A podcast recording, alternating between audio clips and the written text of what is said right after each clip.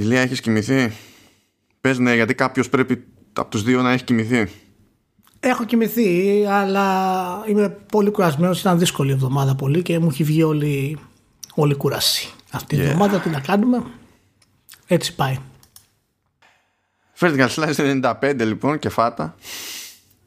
Γεια σας, γεια σας. Ελπίζω να είστε καλά. Καραντίνα, κορονοϊός, προσοχή, υπομονή και όλα θα πάνε καλά. Και θυμηθείτε, υπάρχουν και χειρότερα. Στη Γαλλία δεν επιτρέπεται το delivery μετά τις 9 το βράδυ.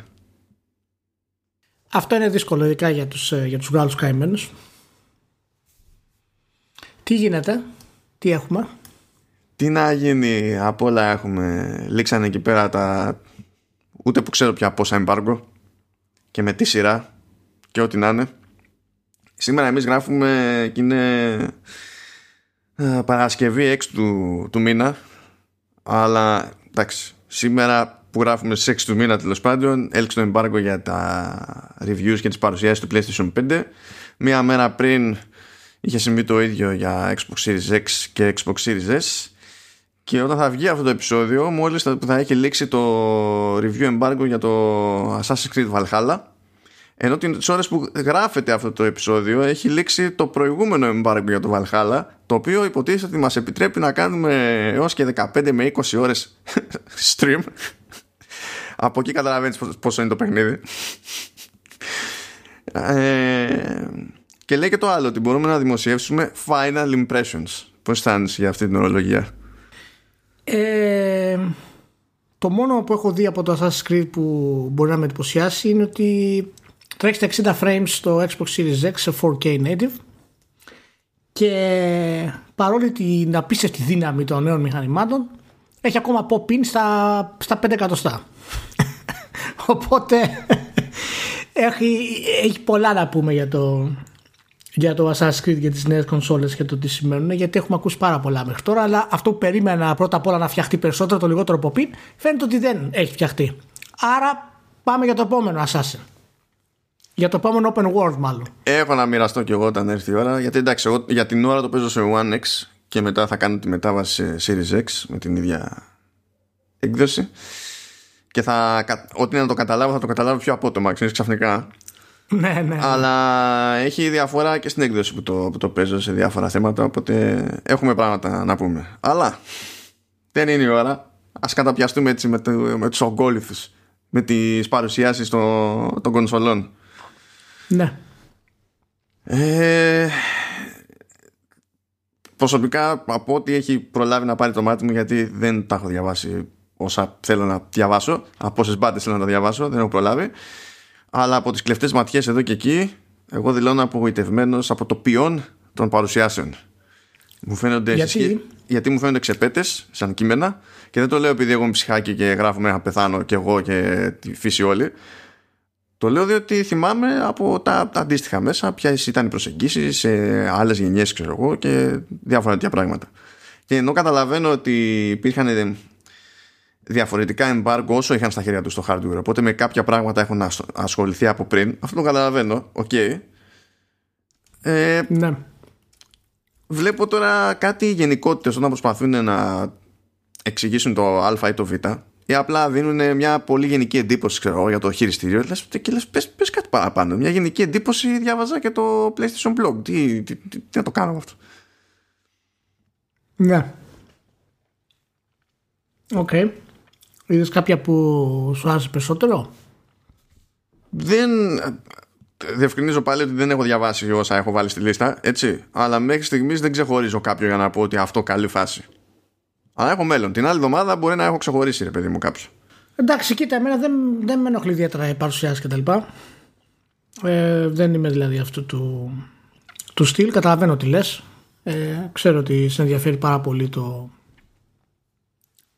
το βάθος σε αυτές τις αναλύσεις και παρουσιάσεις.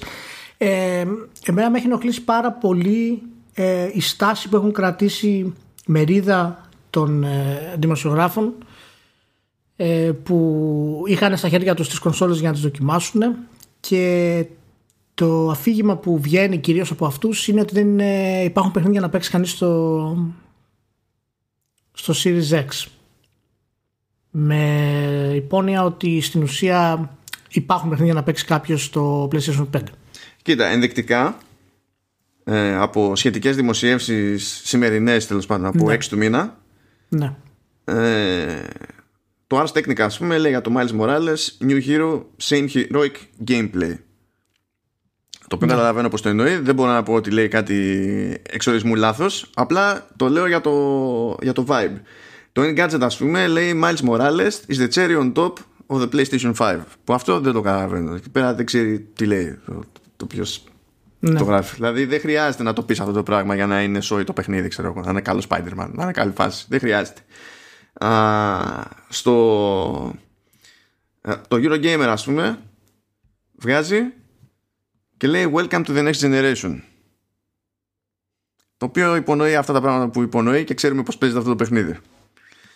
Ε, δεν είναι ότι γράφει μπουρδες μέσα, αλλά ξέρεις με τον τίτλο προσπαθεί ο καθένας να, το- να το παίξει και λίγο παπάτζα εδώ και εκεί. Ε, επίσης ο, έτσι, ο πιο γνωστός έτσι, independent δημοσιογράφος ο Schreier ε, είπε ότι δεν υπάρχει κάτι λέει, να παίξει στο X οπότε δεν χρειάζεται να το πάρει κάποιος τώρα. Ε, εγώ βασικά έχω, λίγο, έχω ενοχληθεί λίγο από αυτή την προσέγγιση που έχουν οι, όσοι πήραν τις κονσόλες στα χέρια τους. Η αλήθεια είναι ότι όντως παρουσιάσεις δεν έχουν κάτι που ε, δεν μπορούμε να κάνουμε εμείς με υπόθεση γιατί αυτά που δείχνουν είναι πράγματα τα οποία είναι μετρήσιμα. Είτε μιλάμε για το SSD το οποίο δεν είναι κάποια ιδιαίτερη ας πούμε ε, ανάλυση το τι να κάνεις αλλά το βασικό κομμάτι που είναι το backwards compatibility ε, βγήκανε σήμερα και για το PlayStation 5 οι, οι μετρήσεις ε, είναι γενικά αρκετά εντυπωσιακές ε, για την κονσόλα και μπράβο στη Sony για αυτό. Αρκετά παιχνίδια, τα περισσότερα μάλλον παιχνίδια έχουν κάποιες βελτιώσεις ε, σημαντικές. Ε, κυρίως σε θέματα frame rate. Φυσικά όλα αυτά είναι ανάλογα φυσικά και το παιχνίδι. Αν ήταν unlocked, που είναι το κλασικό αυτό. γιατί αν ανάλογα ήταν το frame unlocked, rate. φαντάζομαι. Απλά, ε, απλά εγώ δεν μπορώ να καταλάβω το βασικό το είτε είναι η προσέγγιση για τα παιχνίδια του, του PlayStation 5 ε, σε σχέση με το, με το Xbox είναι σαν οι δημοσιογράφοι, οι κριτικοί και είναι, είναι πραγματικά παράδειγμα του πόσο χαμηλά είμαστε σε αυτό το κομμάτι ακόμα ε, και γι' αυτό το, το είπα ότι θέλω να το συζητήσουμε αρχικά γιατί με λυπεί πάρα πολύ ε, για το πόσο έχουν χάσει την έννοια των δύο στρατηγικών που κάνουν οι εταιρείες. Και είναι φοβερό να λέει κάποιος ότι δεν έχει παιχνίδια το X ενώ έχει παιχνίδια το PS5 ενώ το X έχει τόσα πολλά παιχνίδια να παίξει. Είναι ε, καλά, αυτό, αυτό είναι μπουρδα. Έχουμε ξανακάνει κουβέντα για τα launch lineups και όλα αυτά που φαντάζονται ότι θυμούνται κάποιοι δεν ισχύουν. Απλά δεν Ναι, ισχύουν. το- τα- τα launch lineups είναι, ναι, είναι, είναι ένα από τα κομμάτια τα οποία το έχουμε ξανασυζητήσει. Δεν ισχύει ιστορικά αυτό το πράγμα.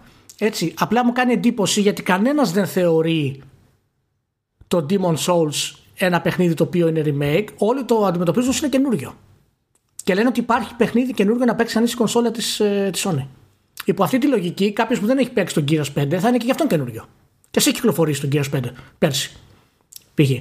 Ποια είναι η λογική λοιπόν να θεωρούμε το ένα καινούριο και το άλλο μη καινούριο; Ε, γιατί σου λέει ότι το άλλο τέλος πάντων είναι στημένο από την αρχή και, και τα λοιπά. Ενώ το Gears είναι κατά μία έννοια port, ρε παιδί μου. με Ναι. Ισχύει, άλλα αλλά settings. για αυτόν που Αυτός. δεν έχει παίξει και τα δύο, δεν έχει καμία διαφορά. Και για αυτόν που έχει παίξει το Demon Souls, πάλι οι διαφορές στο gameplay θα είναι μικρές. Και είναι μικρές διαφορές στο gameplay. Οι βασικότερες διαφορές του έχουν να κάνουν με ορισμένα συστήματα τα οποία δεν αλλάζουν το σχεδιασμό.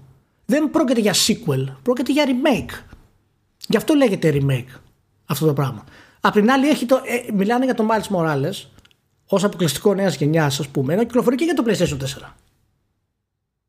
Λοιπόν, αυτά τα πράγματα εγώ δεν τα καταλαβαίνω. Όταν να κάνεις μια σύγκριση μεταξύ των δύο πραγμάτων, δεν μπορείς να λες η Sony έχει παραδείγματος χάρη και καινούργια παιχνίδια να παίξεις που δεν τα βρίσκεις αλλού, ενώ τα βρίσκεις και στην προηγούμενη γενιά και φτάνεις στο σημείο να λες ότι η Microsoft δεν έχει παιχνίδια να παίξεις.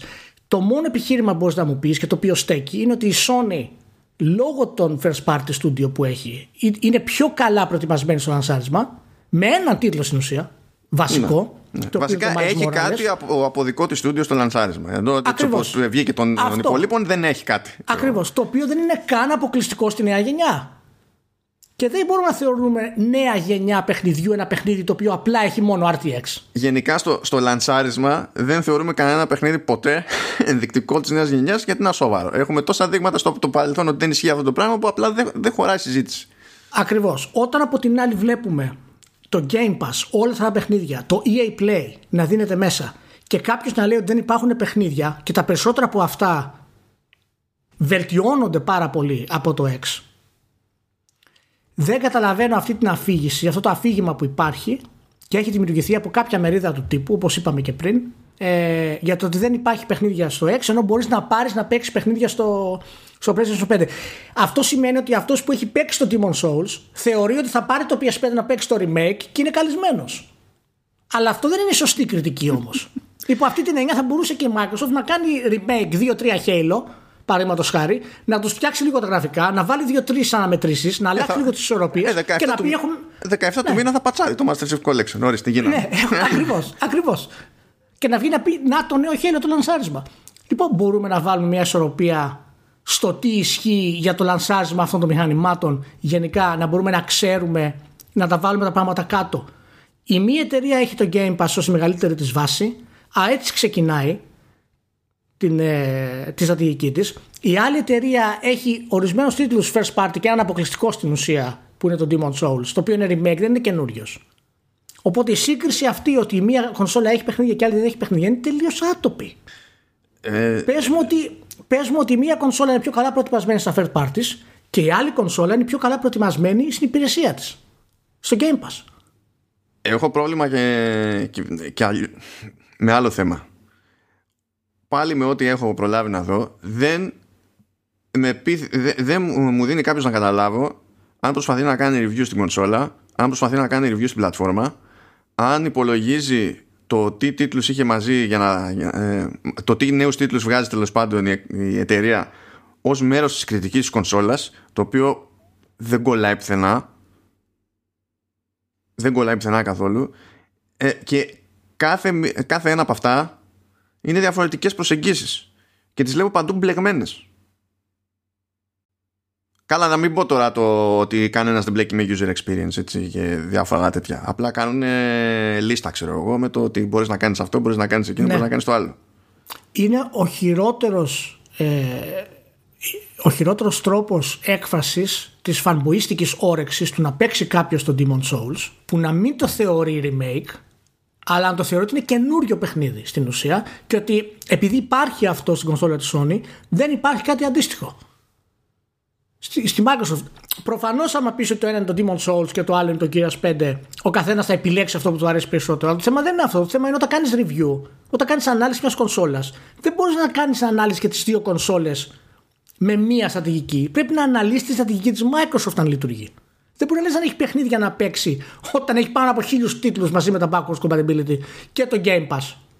Δηλαδή τα 2 εκατομμύρια, τα 3 εκατομμύρια, τα 5 εκατομμύρια που θα πάρουν την κονσόλα από αυτούς, ποιοι έχουν παίξει όλα αυτά του Game Pass; Για ποιο λόγο η Microsoft να μην βγει να πει ότι παιδιά, κοιτάξτε να δείτε, εμείς έχουμε το μεγαλύτερο λανσάρισμα των εποχών. Και θα σου πει ναι, αλλά δεν είναι next gen λανσάρισμα. Μα ποιος είναι next gen λανσάρισμα; Το remake είναι next gen λανσάρισμα επειδή έχει καλύτερα γραφικά και τα haptic. Από πού και ως πού; Είναι αυτό next gen. Είναι, είναι ο ίδιος σχεδιασμός. είναι ο ίδιος σχεδιασμός του gameplay. Περίμενε. Αφού, αφού το. Επειδή έχω κάτι σχετικό που έχει χαβαλέ, αλλά έχει, έχει νόημα εδώ. Βγήκε λοιπόν το, το patch για το Ori and the Will of the Wisps. Έτσι. Λοιπόν, διαβάζω το. που εντάξει, προφανώς δεν είναι ό,τι πιο απαιτητικό υπήρξε ποτέ σε παιχνίδι, αλλά δεν είναι και ό,τι πιο αδιάφορο και άσχετο έπαιξε ποτέ. Ναι. Λοιπόν, άκου τώρα σημειώσεις για το, για το patch. Xbox Series X 4K HDR locked 120 frames. και αυτό το είχαν, το είχαν πει ρε παιδί μου, έτσι, λες τώρα εντάξει εγώ. Λέει optional 6K super sampled mode at 60 fps. Εκεί γέλασα, γιατί δεν το είχαν, δεν το είχαν πει σε κανέναν αυτό και απλά συνέβη. Και λέω κάτσε, από κάτω έχει και το Series S, κάτσε να δω. Για Series S λέει 1080p HDR, locked 120 fps. Optional 4K 60 fps. okay. Και για να δεις το εύρος της αποτυχίας, για να δεις το, το, Πραγματικά αυτό δεν το καταλαβαίνω. Βγάζει μια δημοσίευση το, το Engadget γιατί διά, διάβασε αυτό που διαβάζω και εγώ για το patch και τι λέει. Λέει το Xbox Series S κάνει upscale σε 4K στο όρι. Το οποίο δεν ισχύει. Ναι.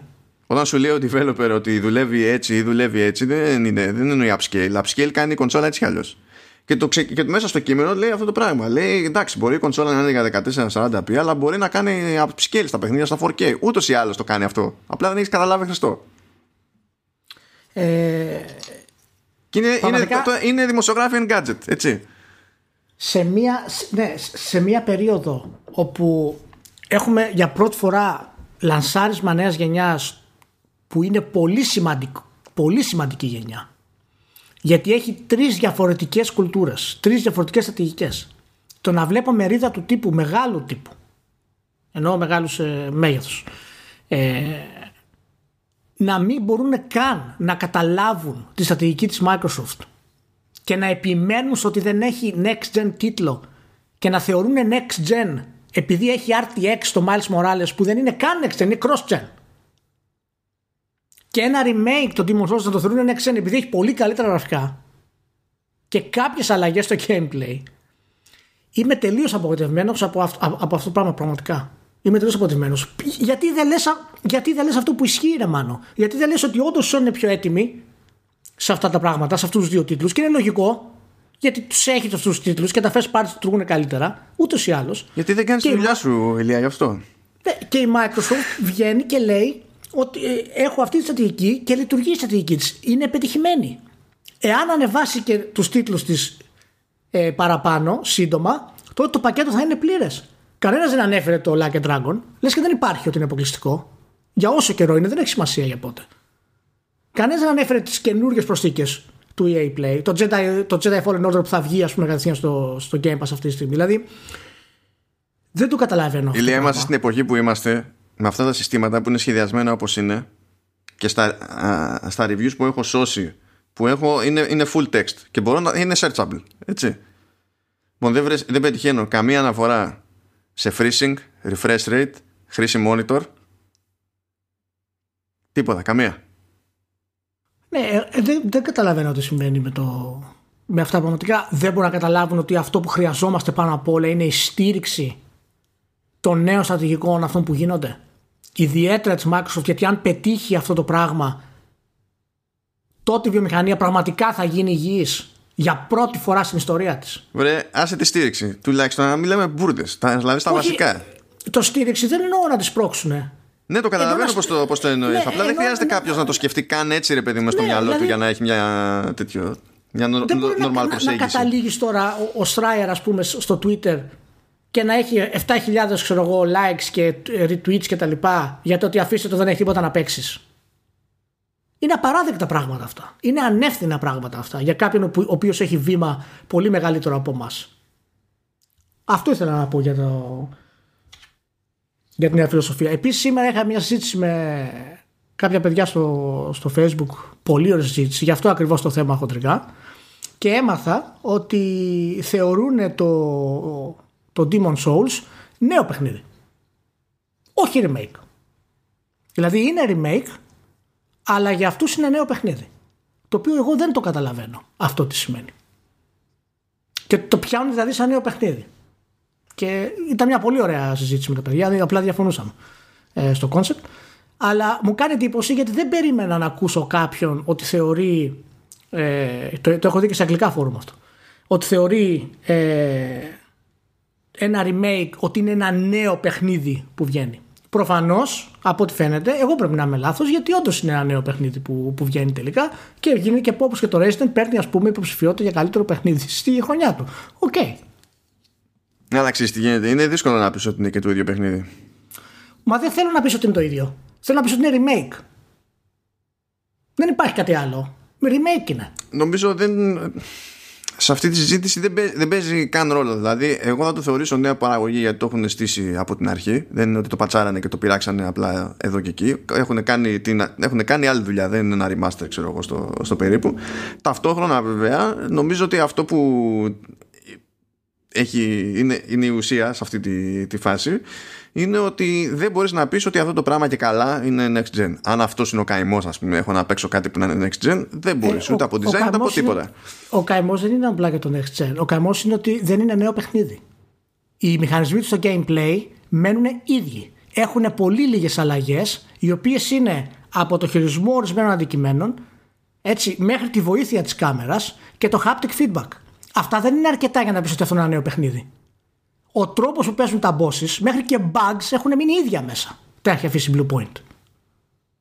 Λοιπόν, όταν μιλάμε για κάτι τέτοιο, πρέπει να ξέρουμε ακριβώς τι λέμε για αυτό το πράγμα. Δεν είναι δυνατόν να θεωρούμε νέο παιχνίδι αυτό. Εγώ δηλαδή που είχα παίξει το Demon Souls, δεν πρόκειται να πάρω το PS5 για αυτό, γιατί ξέρω τι παιχνίδι είναι. Άσε μου δεν πρόκειται ποτέ να δώσω 80 ευρώ για παιχνίδι.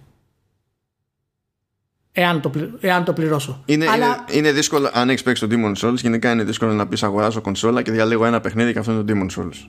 Ναι, αυτό είναι, αυτό είναι και το επιχείρημα που μιλάω γενικά. Γιατί όντως, αν κάποιος είναι πορωμένος στο Demon Souls, φυσικά θα πάρει το PS5 να παίξει το remake του Demon Souls. Με γεια του, με χαρά του, κανένα πρόβλημα. Άλλο αυτό, άλλο να πούμε ότι βγήκε ένα νέο Souls και θα το αγοράσω εγώ στην κονσόλα. Εγώ, ας πούμε, που το έχω παίξει, ή όσοι το έχουν παίξει, μπορούν να πούνε ότι δεν μου κάνει εμένα να το πάρω. Αλλά επειδή βλέπεις τα νέα γραφικά, Νομίζω ότι είναι super θες να το πάρεις και αυτό νομίζω ότι είναι καινούριο. Δεν είναι καινούριο αυτό το πράγμα. Έχει νέες αλλαγές στους μηχανισμούς. Αλλά αυτοί οι μηχανισμοί είναι πολύ μικρές οι αλλαγές για να πεις ότι είναι καινούριο παιχνίδι. Γι' αυτό λέγεται remake. Αυτό δεν, δεν έχω καταλάβει πώς αυτό το, το παιχνίδι κατάφερε να μην έχει HDR. Μου κάνει, μου κάνει εντύπωση, όχι τίποτα άλλο. Θα, θα, και θα βόλευε και θα βοηθούσε. Δεν σου λέω ray tracing, δεν έχει το ray tracing. Αλλά HDR γιατί όχι, δεν το πολύ πιάνω αυτό. Είναι πιο εύκολο έτσι κι αλλιώς δηλαδή να γίνει. Είναι, ότι... είναι επειδή είναι next gen. Εντάξει, τώρα τι να, τι να πω τώρα δηλαδή. Πρέπει να, να, να, μιλήσουμε, να μιλήσουμε έτσι εν τέλει. Τέλος πάντων, εντάξει. Προχωράμε. Ωραία λοιπόν. 6K το όρι. Εγώ το ξαναλέω για το χαβαλέ. Και μιας και είμαστε για, στους χαβαλέδες, μιας και έχουμε κάνει ήδη κέφι, θέλω αυτό το, το πήρα χαμπάρι σήμερα βασικά. Οπότε δεν πρόλαβα να στο πετάξω, αλλά μπορεί να το, να το είδες και εσύ. Θυμάσαι το PT από Konami, Kojima και Del Toro και τέτοια; Oh, θυμάσαι; Μου. Ναι, το θυμάμαι. Λοιπόν, ε, έχει σταματήσει εδώ και χρόνια ρε παιδί μου να μπορεί να το κατεβάσει κάποιος από το store, δεν διατίθεται, αλλά όποιος το είχε έτσι, μπορούσε να το κρατήσει και μπορούσε να το παίξει. Και μπορούσε να το μεταφέρει και από PS4 σε PS4 άμα χρειαζόταν και τα λοιπά έτσι και να, και να λειτουργεί. Ε, και λειτουργούσε λέει και στο testing του PlayStation 5 δηλαδή οι media που είχαν πάει PlayStation 5 ε, το είχαν δοκιμάσει ξέρω εγώ πριν αλλάξει ο μήνας και λειτουργούσε το, το PT ε, και προφανώς κάτι άλλαξε και πλέον δεν λειτουργεί στο PS5 το, το PT και λέει ότι ήταν ε, απόφαση του publisher. Δηλαδή Konami okay. συνειδητοποιήθηκε με τη Sony συγκεκριμένα ώστε κάτι το οποίο τεχνικώ είναι συμβατό με το hardware να μην παίζει. Ναι. Okay. Πράγμα που δεν με ενδιαφέρει γιατί το κάνει η Konami, δεν με ενδιαφέρει τι κόμπλεξ έχει με το Kojima, δεν με ενδιαφέρει, δεν ξέρω και τι άλλο διάλογο είναι. Αλλά ταυτόχρονα με εμποδίζει να διατηρήσω κάτι το οποίο αν δεν το διατηρήσει κάποιος θα χαθεί στους αιώνες. Και με εμποδίζει για το γάμο το έτσι τελικά.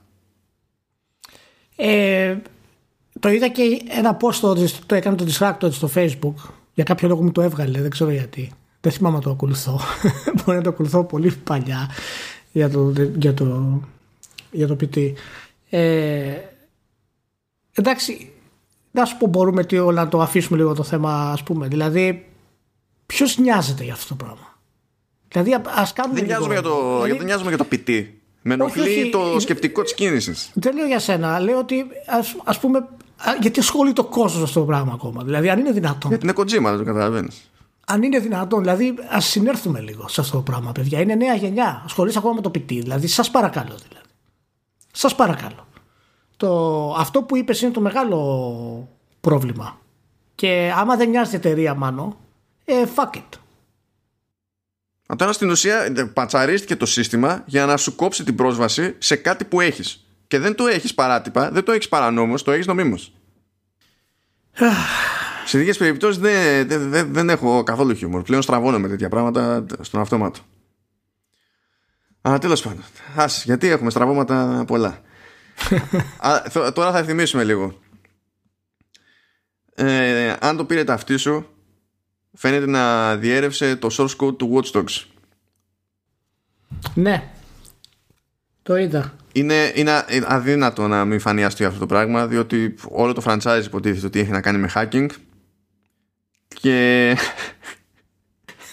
Όσο τι μέγεθος ήταν ο source code του Watch Dogs Legion; 560 γίγκα. Καλό. Καλά είναι. Εντάξει. Παιδιά, ε, αν το ακούτε κάποιοι mods, κάποιοι modders, πάρτε το. Μπας και το φτιάξετε, να το κάνετε όπως πρέπει, γιατί η έκδοση γενικά του PC είναι, είναι απαράδεκτη. Ε, Εν τω μεταξύ δεν το έχει αρνηθεί η Ubisoft, δηλαδή κάτι όχι, έχει παίξει. Ναι, ναι, ναι. Και όχι μόνο αυτό, το ίδιο group λέει ε, υποτίθεται ότι κατάφερε και μπήκε και, στο, και στο εσωτερικό δίκτυο της Crytek αλλά δεν έχει προκύψει το ότι έχει καβατζώσει από εκεί. Αλλά μου άρεσε τόσο πολύ ένα παιχνίδι που έχει όλους τους μηχανισμούς να συνδέονται με το hacking με κάποιο τρόπο. Όλο το story να συνδέεται με το hacking, τρώει hack. Αντί να του πάρουν οτιδήποτε άλλο, πήραν αυτό. Τους κάνανε hack ή έγινε leak; Ε, τώρα κοίτα. Ε, είναι, γιατί εγώ δεν κατάλαβα ακριβώς στην, ε, στην ανακοίνωση της Ubisoft. Αυτό που λέει η Ubisoft λέει Potential Data Security Incident. Ναι, ναι. Αυτό λέει, αφήνει το ενδεχόμενο. Available online, να ασχύουν και τα δύο. Ε, δίνει, αφήνει αυτό το, το ενδεχόμενο και το ενδεχόμενο και καλά, ας πούμε, ξέρεις, του σαμποτάζ, το λιοφλωράς και τα λοιπά. Να υπήρχε κάποιος και να ήταν inside job, ξέρω εγώ. Αλλά και αυτό τεχνικώ θεωρείται hack. Απλά δεν είναι τη φάση, είναι ένας, ένας κάποιοι κάπου και καταφέρνουν και κάνουν, ξέρω εγώ, εισβολή μόνο και από εκεί που είναι μέσω του δικτύου. Και συνεχίζουμε, έφερα ένα πάγο για το whisky μου. Κάπου που ήθελα τόσο πολύ whisky τώρα. Το οποίο είναι Glenkichi. Με νοιάζει τι είναι. Α είναι και kitsch, σκέτο. Είναι δωδεκάρι ωραίο single malt. Ε, Μικρής συσκευασίας. Για πάμε. Στην υγεία σου πάνω. Επίσης στην υγεία όλων όσων περιμένουν μηχανήματα. Έρχεται νέα γενιά, παιδιά. Είναι πάρα πολύ κοντά πλέον. Να τη χαρούμε. Και ε, όλοι Demon Souls και Gears of War 3. Gears of War 3. Backwards Compatibility. Backwards Compatibility Remake, νέος τίτλος. λοιπόν, καλά έκανες και πήρες μια τζούρα. Θα πρέπει να και εγώ τώρα μια τζούρα, αλήθεια είναι. Γιατί ε, κατά, μία, κατά μία ε, δεν έχω τίποτα. Άστο, άστο, μην το θυμίζεις. Γιατί έχω τον πόνο μου εδώ πέρα. Με αυτά και με αυτά, με πανδημίες και. Καλά, όχι μόνο την πανδημία, έχουν αλλάξει τα πράγματα εδώ και χρόνια πια. Αλλά τέλος πάντων την πάλευε. Πούλησε το κομμάτι των, των arcade η Sega Sammy. Το Sega, ε, δηλαδή πούλησε το Sega Entertainment Division. Γιατί απλά δεν έβγαινε άλλο. Δεν... Πάει. Arcade και Sega τέλος. Ηλία. Ούτε καν στην Ιαπωνία. Τέλος εποχής. Τέλος εποχής. Δεν, δεν το περίμενα, ας πω την αλήθεια. Άκουγα καλά νέα. Αλλά φαίνεται ότι τους λύγει ο COVID. Ναι, και δεν είναι το μεταξύ ότι όλο το group ας πούμε έχει πρόβλημα σαν εταιρεία γενικότερα. Καλά, προφανώς σε βάλε μέσα τώρα αυτό, έτσι, αλλά δεν είναι ότι είχαν τέτοιο θέμα ώστε ναι. να πούνε ότι αν το κρατάμε κι άλλο θα, θα μας φάει μαρμάγκα σαν εταιρεία αλλά το division αυτό κατέληξε να μπαίνει τόσο μέσα που σου λέει άστο άστο. Έτσι κι αλλιώς ό,τι κάνουμε στην ουσία λογικά στην Ιαπωνία το κάνουμε πού άλλο να το κάνουμε είναι είναι τέλος εποχής. Η καημένη ΣΕΚΑ έχει αντέξει τα πάντινα έχει, έχει επιβιώσει αυτά που δεν επιβιώνονται. Έχει σχωρήσει σε άλλες εταιρείες, έχει χάσει μερίδια, έχει χάσει κονσόλες. Το Σεπτέμβριο έκλεισε το, το πιο διάσημο της arcade στην Ακιχαμπάρα, ήταν το πρώτο που, που έφυγε. οπότε καλά είναι και πάρεξα το whisky. Ε, ναι, γι' αυτό. και σε ρωτώ όμως, Ηλία, γιατί με τρώει το παράπονο έτσι, σε κάτι τέτοιες περιπτώσεις. Πού πήγανε τα λεφτά του Περσόνα, Τόσα λεφτά είναι. Μάνο, τελικά δεν είναι πολλά λεφτά λεφτά του Περσόνα, γι' αυτό φωνάζω εγώ Πώς Να τους δουλεύει η πάρει- Atlus δηλαδή; Να τους πάρει, να τους πάρει Microsoft να τους βάλει στο Game Pass. Πήγε για κάθε δολάριο το ένα τα ανάβει και το άλλο το ξοδεύει στα αλήθεια. Εκεί που πρέπει; Είναι, είναι η στρατηγική του συγκεντρωτισμού που δεν την κάνει η Sony. Που κρατάει τα, τα αποκλειστικά για την κονσόλα της. Ναι. το Αλλά third κα- parties. κάτσε να δούμε τώρα να, να τα βάλουμε αυτά σε ένα, σε ένα πλαίσιο άλλο. Λοιπόν, σου βάλα στα links τα οικονομικά αποτελέσματα της Nintendo για το πρώτο εξάμεινο του οικονομικού της έτους. Δεν το έβαλα για να ασχοληθούμε με τα ίδια τα ποσά. Αλήθεια, όχι, γιατί να μην ασχοληθούμε. Δεν Γιατί, κατάλαβα. κοίτα, σταθερά πλάκα έχουν οι πολλοί στον τίτλο, έτσι. Γιατί θυμό, ναι. θυμόμαστε πότε βγήκε το, το Animal Crossing, έτσι. Ήταν Απρίλιος, τι ήταν. 26 εκατομμύρια από τότε. Να- Λοιπόν, είναι η κατάσταση με την Nintendo έχει ξεφύγει. Έχει, έχει πάρα πολύ πλάκα. Ε, Sony και Microsoft fanboys μιλάνε για τους ίδιους τους και πόσο πουλάνε και τα λοιπά και η Nintendo. Με 68 εκατομμύρια μηχανήματα. Ουσιαστικά έχει ξεπεράσει το, το Xbox αυτή τη στιγμή αλλά όχι πάρα πολύ. Πρέπει να είναι γύρω στα 12-13 παραπάνω εκατομμύρια. Και φυσικά υπολείπεται μια 40 από τη Sony άνετα. Λοιπόν Mario Kart 8 Deluxe 28,99 εκατομμύρια Ούτε στο κιλοπίζ δεν ξέρω να κάνουν. Δηλαδή, εντάξει. Animal Crossing New Horizons 26,4 Δεν το πιστεύω αυτό το νούμερο έτσι γιατί είναι με μερικούς μήνες. Super Smash Bros. Ultimate 21,10 The Legend of Zelda Breath of the Wild 19,74 Pokemon Shield 19,2 Super Mario Odyssey 18,9 Είναι και κοντά κοντά τα νούμερα Δεν είναι ένα μεγάλο και μετά τέτοιο Δηλαδή μόνο τα, τα πρώτα δύο είναι, έχουν τη μεγάλη διαφορά Super Mario Odyssey 18,99 Και εκεί πέφτουμε τώρα Στο 12,49 είναι το Let's Go Pikachu Super Mario Party, Super Mario Party μάλλον 12,3 εκατομμύρια. Έχει- Έχει περισσότερες πωλήσεις από το Horizon. Νομίζω ότι είναι παραπάνω από το Spider-Man. Και New Super Mario Bros. Deluxe 8,32 εκατομμύρια. Λοιπόν, εμένα μου άρεσε η συμπληρωματική λίστα. Εκεί είναι όλο το, το Είσαι χάζι. συμπληρωματική λίστα. Ναι, γιατί λέει Ring Fit Adventure 5,84 εκατομμύρια. 84. Αλλά εκεί που σε στέλνει, σε στέλνει πέρα για πέρα Super Mario 3D All Stars που βγήκε 18 Σεπτεμβρίου και το τρίμηνο έκλεισε τέλος Σεπτεμβρίου. Δηλαδή έβγαλε 13 μέρες. Ούτε καν δύο κανονικές εβδομάδες. 5,21 εκατομμύρια. Εμ, κάτι έχει γίνει εδώ που δεν το έχουμε συλλάβει ολοκληρωτικά αυτή τη φορά με την Nintendo. Ε, πάντα έχει τη μαγεία της και γι' αυτό τους άλλους ξεχωρίζει από οποιαδήποτε άλλη εταιρεία. Ε, και γι' αυτό άλλωστε πάντα λέμε ότι είναι νικήτρια η, η Nintendo εκτός από ελάχιστες περιπτώσεις. Ε, γιατί αν σκεφτείς αυτές οι πωλήσεις με αυτό το software σε αυτή την τιμή και με αυτό το κόστος παραγωγή του Switch Ε, μιλάμε, για, μιλάμε για ε, ε, ε, ports είναι- που μ- μισοτρέχουν είναι- σε emulation ναι. και δεν είναι και super ports. Είναι εξωφρενικά. Μόνο και μόνο να, να σκεφτείς ότι ε, σαν μέγεθος συγκρίνεται με τη Sony ολόκληρη που είναι και τα κινηματογραφικά στούντιο μέσα. Είναι, είναι εξωπραγματικό αυτό το πράγμα. Εν τω μεταξύ να πούμε ότι το Breath of the Wild ε, μου έχει κάνει φοβερή εντύπωση. Ιδιαίτερα γιατί είναι ο τίτλος με τις περισσότερες πωλήσεις Zelda που έχουμε δει από πάντα. Κανένα τίτλο Zelda σε αυτό το χρονικό διάστημα δεν έχει φτάσει τόσο, τόσο ψηλά. Ε, και είναι ο πιο hardcore τίτλος Zelda είναι ο πιο, ε, αν, ο πιο ανοιχτός, ο, ο πιο σκληρός τίτλος. Μου κάνει φερή εντύπωση. Κάτι έχει γίνει εδώ πέρα. Ε, Το βασικά Με τα το πιο Switch. hardcore εδώ όντως είναι το Breath of the Wild και το Xenoblade Chronicles που είναι Ναι. το Definitive Edition. Δηλαδή Κάτι έχει γίνει με το, με το Switch πάνω σε αυτό το πράγμα. Ε, Και δεν ξέρω τι να πω. Δεν ξέρω ακριβώς τι είναι, αν μπορούμε να το εστιάσουμε κάπου. ε, αλλά αυτά τα νούμερα είναι, είναι τρομερά. Τρομερά. Λοιπόν, έπρεπε να έχει βγει PlayStation 5 με Super Mario 3D All Stars που είναι True Next Gen και θα σου πω εγώ εκεί να δεις τα πουλάκια όχι 5,2 εκατομμύρια σε 13 μέρες εκεί να δεις τα γινόταν πάντως Ωχ, Παναγία. αυτό, αυτά είναι πάντα αστεία, πάντα αστεία γιατί μονίμως ξεχνάει όλος ο κόσμος και το ξεχνάμε και εμείς μαζί αλήθεια είναι γι' αυτό μας κάνει κάθε φορά εντύπωση ότι συστηματικά παραγωγές της Nintendo πουλάνε περισσότερο από οποιαδήποτε άλλη εσωτερική παραγωγή των, των άλλων Ναι. Συστηματικά όμως και με, λιγό, με μικρότερη εγκατεστημένη βάση απευθύνεται σε λιγότερο αριθμητικά κόσμο και που πουλάει με προ- συστηματικά παραπάνω. Και χωρίς προσφορές, έτσι. Οι τιμές δεν πέφτουν ποτέ. Και προσφορές, τι λες, τι λέτε κύριε, τι μας περάσετε εδώ πέρα. Όταν βλέπεις όταν βλέπεις ότι πιάνεις τέτοια νούμερα, Και εσύ στη θέση τους θα έλεγες δεν θα ρίξω ποτέ τιμή. Γιατί να. Είναι ένα πραγματικά φαινόμενο. Δεν ξέρω αν αυτό μπορούμε να το παρομοιάσουμε. Το έχουμε ξανακάνει τους ή άλλους με την Apple.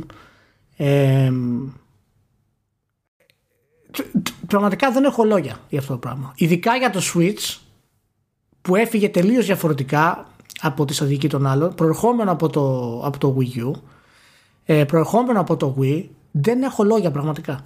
Και είναι κάτι το οποίο ελπίζω σύντομα να, να ανανεωθεί με ένα νέο Switch και με ένα νέο Zelda που είναι σε, παραγωγή. Με ένα νέο Switch.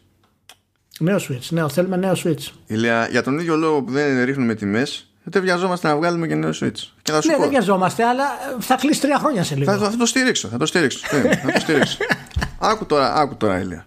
Αν θυμάσαι, γενικά από τα βασικά, ρε παιδί μου, στη, για τα προϊόντικα, Ναι. υπάρχει ο κύκλος ζωής του προϊόντος. Και ξέρεις ότι κάποια στιγμή, ότι ανεβαίνει, ανεβαίνει, ανεβαίνει, ανεβαίνει με έναν αριθμό, αρχίζει και πέφτει ο, ο ρυθμός ανόδου, κάπου κάνει κορύφωση και μετά αρχίζει η πτώση. Έτσι. Ωραία. Έλεγε λοιπόν η Nintendo ότι για το έτος το οικονομικό που τρέχει, από το οποίο το μισό έχει περάσει, είχε, αρχι... είχε βάλει στόχο να πουλήσει 19 εκατομμύρια Switch. Και έτσι όπως πάει το πράγμα, ανέβασε το στόχο αυτό στα 24 εκατομμύρια Switch. Θέλω να σου πω ότι η καλύτερη χρονιά του PS4 ήταν 21 και κάτι. Το peak 21 του και PS4 κάτι. ήταν 21 και κάτι. Και αν πιάσει αυτό το νούμερο η Nintendo με τα Switch, αυτό κατά πάσα πιθανότητα θα είναι το peak. Ε, μετά έχεις στράτο. Ένα-δυο χρονάκια. Λες εντάξει. Χαλάρα. Πάμε χαλάρα. Σκέψου πότε έβγαλε το μεταξύ το Switch σε σχέση με τους άλλους. Έτσι, βγήκαν οι άλλοι δύο το 2013 και το Switch βγήκε το 2016. Χαλαρά, Ηλία, χαλαρά.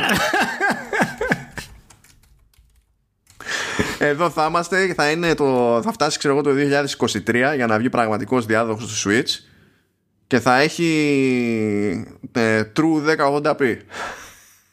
και δεν θα, δεν θα παίζει κανένα ρόλο, δεν θα νοιάζεται κανένας. Απίστευτο. Άμα το δω να το πιάσει αυτό το νούμερο που σε πολλές αγορές έχει πρόβλημα έτσι, δεν προλαβαίνει να καλύψει ζήτηση. Ναι.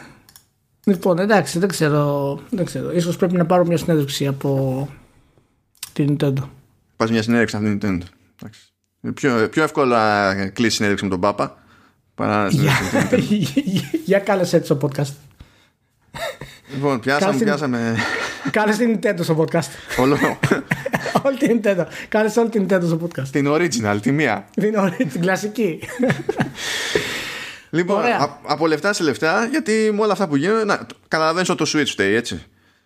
Υπήρχε μια πρόβλεψη για το. είχε γίνει forecasting για το τζίρο της βιομηχανίας στο έτος 2020 και υποτίθεται κατά τη νιούζου θα ήταν 159,3 δισεκατομμύρια. Και σου λέει Ναι. άκυρο, πάμε 174,9. Πάμε 20% πάνω. Από αυτό που είχαμε υπολογίσει. Πέσαμε έξω. Λυπούμεθα, λυπούμεθα. Ήδη θα βγάζαμε άπειρα λεφτά. Τελικά να θα βγάλουμε πιο άπειρα λεφτά. Και θα επιμείνω κατά πάσα πιθανότητα αυτή είναι η Nintendo. Ναι, η Nintendo μας, ε, μας το έδωσε. Μάλιστα και το, το ποσοστό είναι στις κονσόλες το μεγαλύτερο που έχει ανέβει, έτσι. Ανέβηκε στην κονσόλ. Έλα τώρα. Έλα, έλα. ε, Αφού το mobile gaming θα τα εξαφανίσει όλα και το, και το PC είναι ουμπεράλες. Ουμπεράλες, ουμπεράλες. Ήταν 37 από 37,4 το- σε 37,4 από 36,9 δις ανέβηκε το PC σε 86,3 από 77,2 ανέβηκε το mobile και κονσόλες ανέβηκαν στο 51,2 από 45,2 έτσι το Switch είναι. Θυμάμαι το μεταξύ κάπου είχα πέσει σε μια συζήτηση και είχα έναν που επέμενε ότι εδώ και χρόνια το PC gaming πιάνει πε- μεγαλύτερο τζίρο από το console gaming. Και δεν μπορώ να καταλάβω πώς τα φαντάζονται αυτά τα πράγματα και επιμένουν και ότι ισχύουν και χρόνια. Και ότι είναι σταθερό. Και μετά να ρωτιούνται γιατί έχουν προτεραιότητα άλλες πλατφόρμες. Δεν χρειάζεται να το φανταστείς γιατί υπάρχουν, υπάρχουν αυτό που λέμε αριθμοί. Δεν ξέρω αν ξέρεις τι είναι οι αριθμοί. Οι αριθμοί τους βάζεις σε τάξη και σου δείχνουν αποτέλεσμα το οποίο δεν αλλάζει εύκολα. Είναι δηλαδή συγκεκριμένο σε αυτό που θέλω να πω. Λοιπόν, όπως είπε μια οπαδός του Τραμπ όταν τη ρωτήσανε ποια είναι η γνώμη της για το χειρισμό του Τραμπ στο κομμάτι της πανδημίας και τι έχει να πει για τα για, γιατί, για το ρυθμό εξάπλωσης ξέρω εγώ, τον αριθμό των κρουσμάτων και τα λοιπά όπως είπε αυτή η φοβερή φαν δεν πιστεύω στους αριθμούς όχι δεν πιστεύω τους αριθμούς δεν πιστεύω στους αριθμούς Τι σημαίνει αυτό. έχω το κλιπ, το έχω κρατημένο στην άκρη για τις δύσκολες ώρες και δεν μπορώ να το συλλάβω. Το άκουσα αυτό με τα αυτιά μου. Και λέει I don't believe in numbers. Όχι the numbers, in numbers.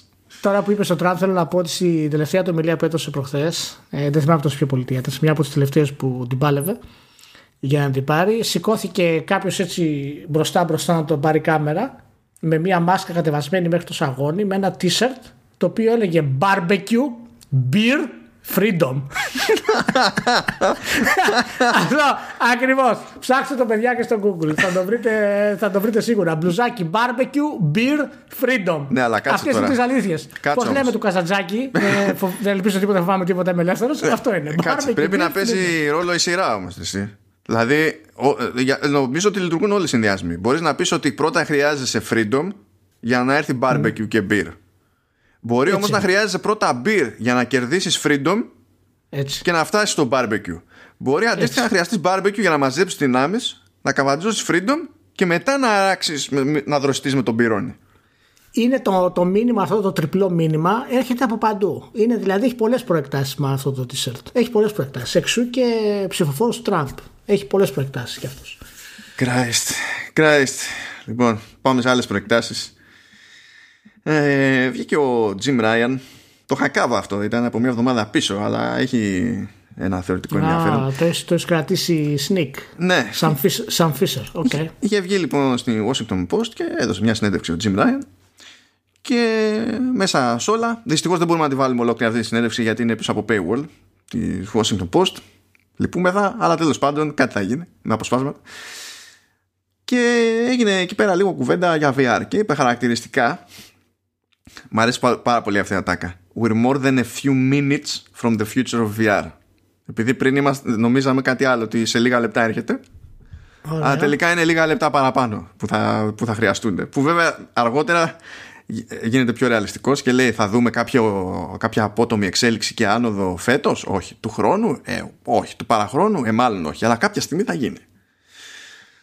Τι, δηλαδή, τι, τι, τι λέει η συνέντευξη αυτή τώρα, δεν κατάλαβα. Ότι- ότι- ότι- ότι- ότι- Ότι σε κάποιο- ότι σε κάποιο καιρό θα δούμε το VR να είναι καλό. Ναι, γιατί από τη μία θέλει να σου πει ότι έκανα μια επένδυση με το, στην εποχή του PS4. Δεν έχω πει τίποτα για, σαν συγκεκριμένο πλάνο ας πούμε, για το PS5.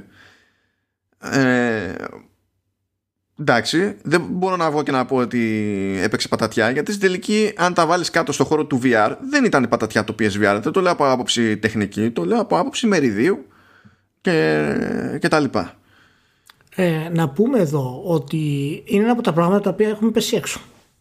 Γιατί είχαμε, υπολογι... είχα- είχαμε προβλέψει μάλλον ότι ακριβώς το PlayStation 5 θα σπρώξει πάρα πολύ το VR. Αλλά αυτή τη στιγμή δεν ε, το υποστηρίζει καν. Χρειάζονται adapters για να, για να χρησιμοποιήσεις ας πούμε, το προηγούμενο. Οπότε κάτι έχει γίνει σε αυτό. Δεν ξέρουμε ακριβώς τι, τι έχει γίνει. Αλλά παραμένει το γεγονός ότι αν η Sony δεν κάνει το βήμα με την εγκατασταμένη βάση που έχει το προηγούμενο θα το χάσει αυτή τη στιγμή. Και δεν ξέρω αν έχει νόημα βέβαια να το κερδίσει ή όχι, αλλά. Τι να σου πω, δεν ξέρω. Εγώ ποτέ δεν ήμουν ιδιαίτερος πάντω του VR ως, ε, της, δηλαδή το τι μπορεί να μας προσφέρει. Ε, ίσως γιατί δεν έχω δει κάτι ακόμα. Έχω πολύ φαντασία για να δω. Αλλά το Half-Life το Alyx, ας πούμε, έδειξε όντως ότι υπάρχει κάτι διαφορετικό που μπορεί να γίνει. Αλλά αυτό είναι first person. Το οποίο, οκ, το ξέραμε, το first person είναι το πιο βατό ε, είδος για να μπορέσει να μεταφραστεί σε, σε VR. Οπότε δεν ξέρω τι σχέδια έχει Sony Mano για αυτό το πράγμα αυτή τη στιγμή. Ε, εγώ την ήθελα λίγο πιο ενεργή. Για ποιο λόγο. Εντάξει, καταλαβαίνω γιατί μαζεύτηκε. Διότι γενικά εξακολουθώ και πιστεύω ότι το VR gaming είναι σε περίεργη φάση και ο κατακαιρματισμός στις διάφορες περίπου ημί πλατφόρμες που έχουν φυτρώσει στο PC δεν βοηθάει ούτε τον καταναλωτή ούτε κανέναν.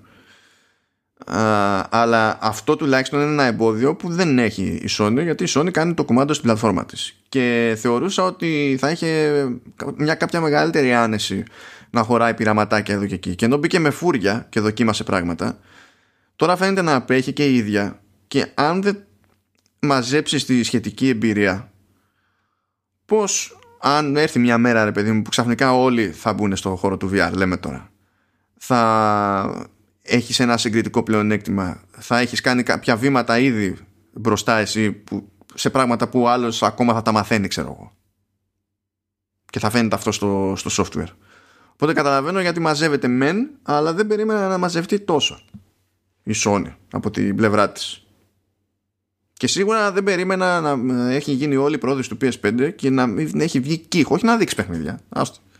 Αλλά κύχ τίποτα. Ούτε απλά για να πει ότι κοιτάξτε να δείτε. Ε, λειτουργεί για το PSVR πάνω και να στο θυμίζει, ξέρω εγώ που και που, όχι εκεί που το είπε μία φορά.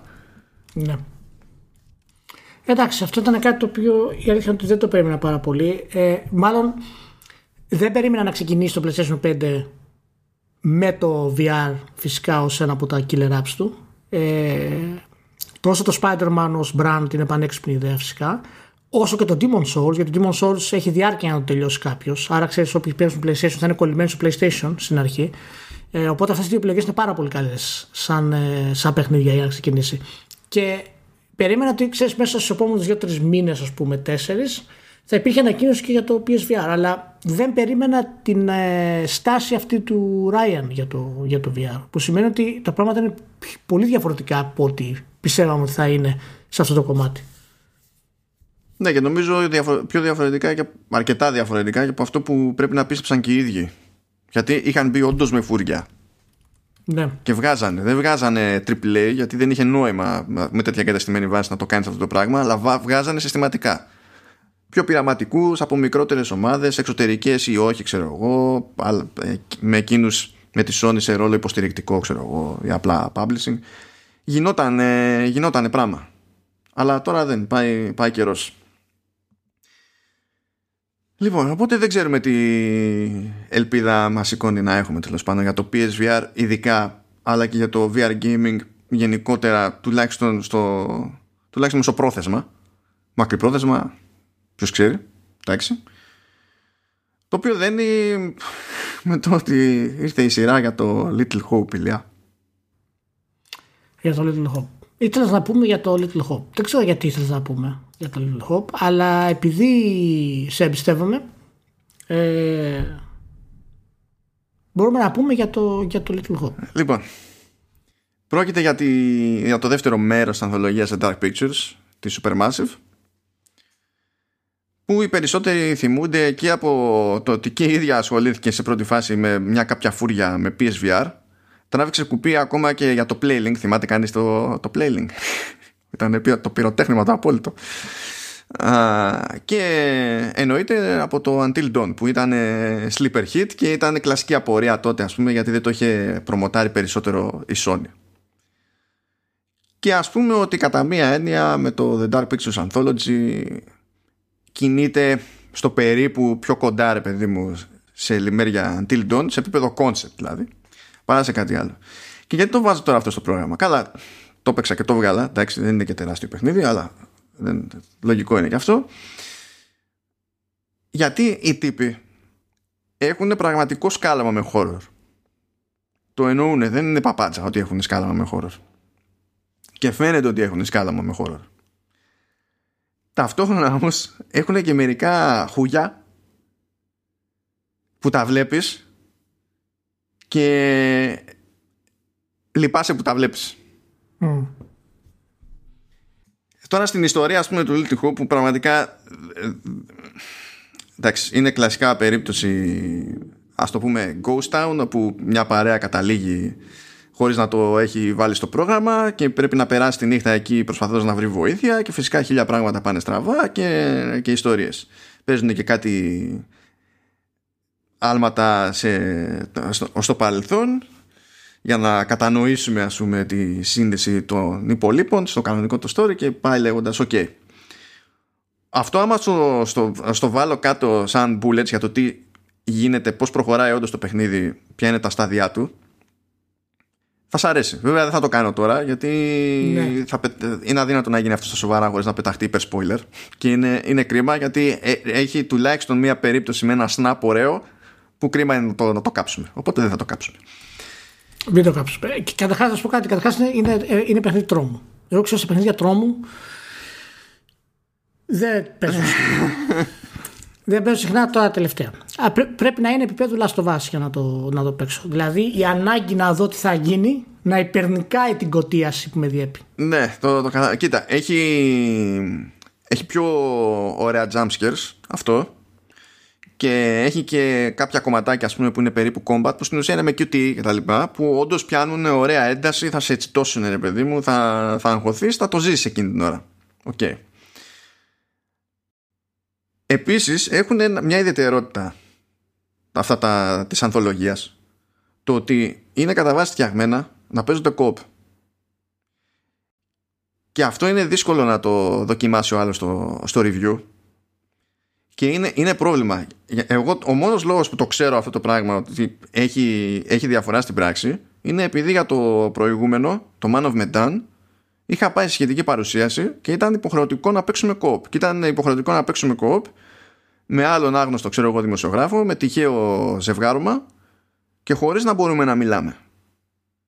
Γιατί έτσι είναι, ενώ το παιχνίδι σε αφήνει να παίζεις κόπ αλλά να έχεις voice chat, σε αφήνει, είναι σχεδιασμένος σύμφωνα με τη Supermassive ώστε και καλά η σωστή προσέγγιση να είναι παίζει σκοπ αλλά χωρίς να έχεις επικοινωνία με τον άλλον.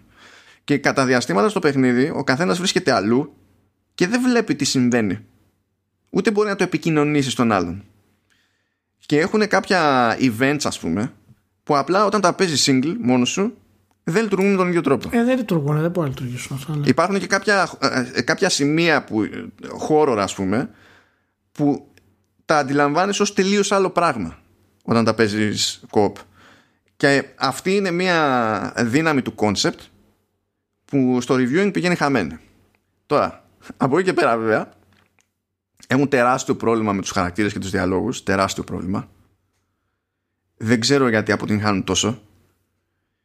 Ε, παίζει στο Little Hope να είναι όλοι ακόμη πιο αντιπαθητικοί από ό,τι ήταν στο Man of Medan ακόμη πιο, πιο μονοδιάστατη που δεν καταλαβαίνω γιατί έτσι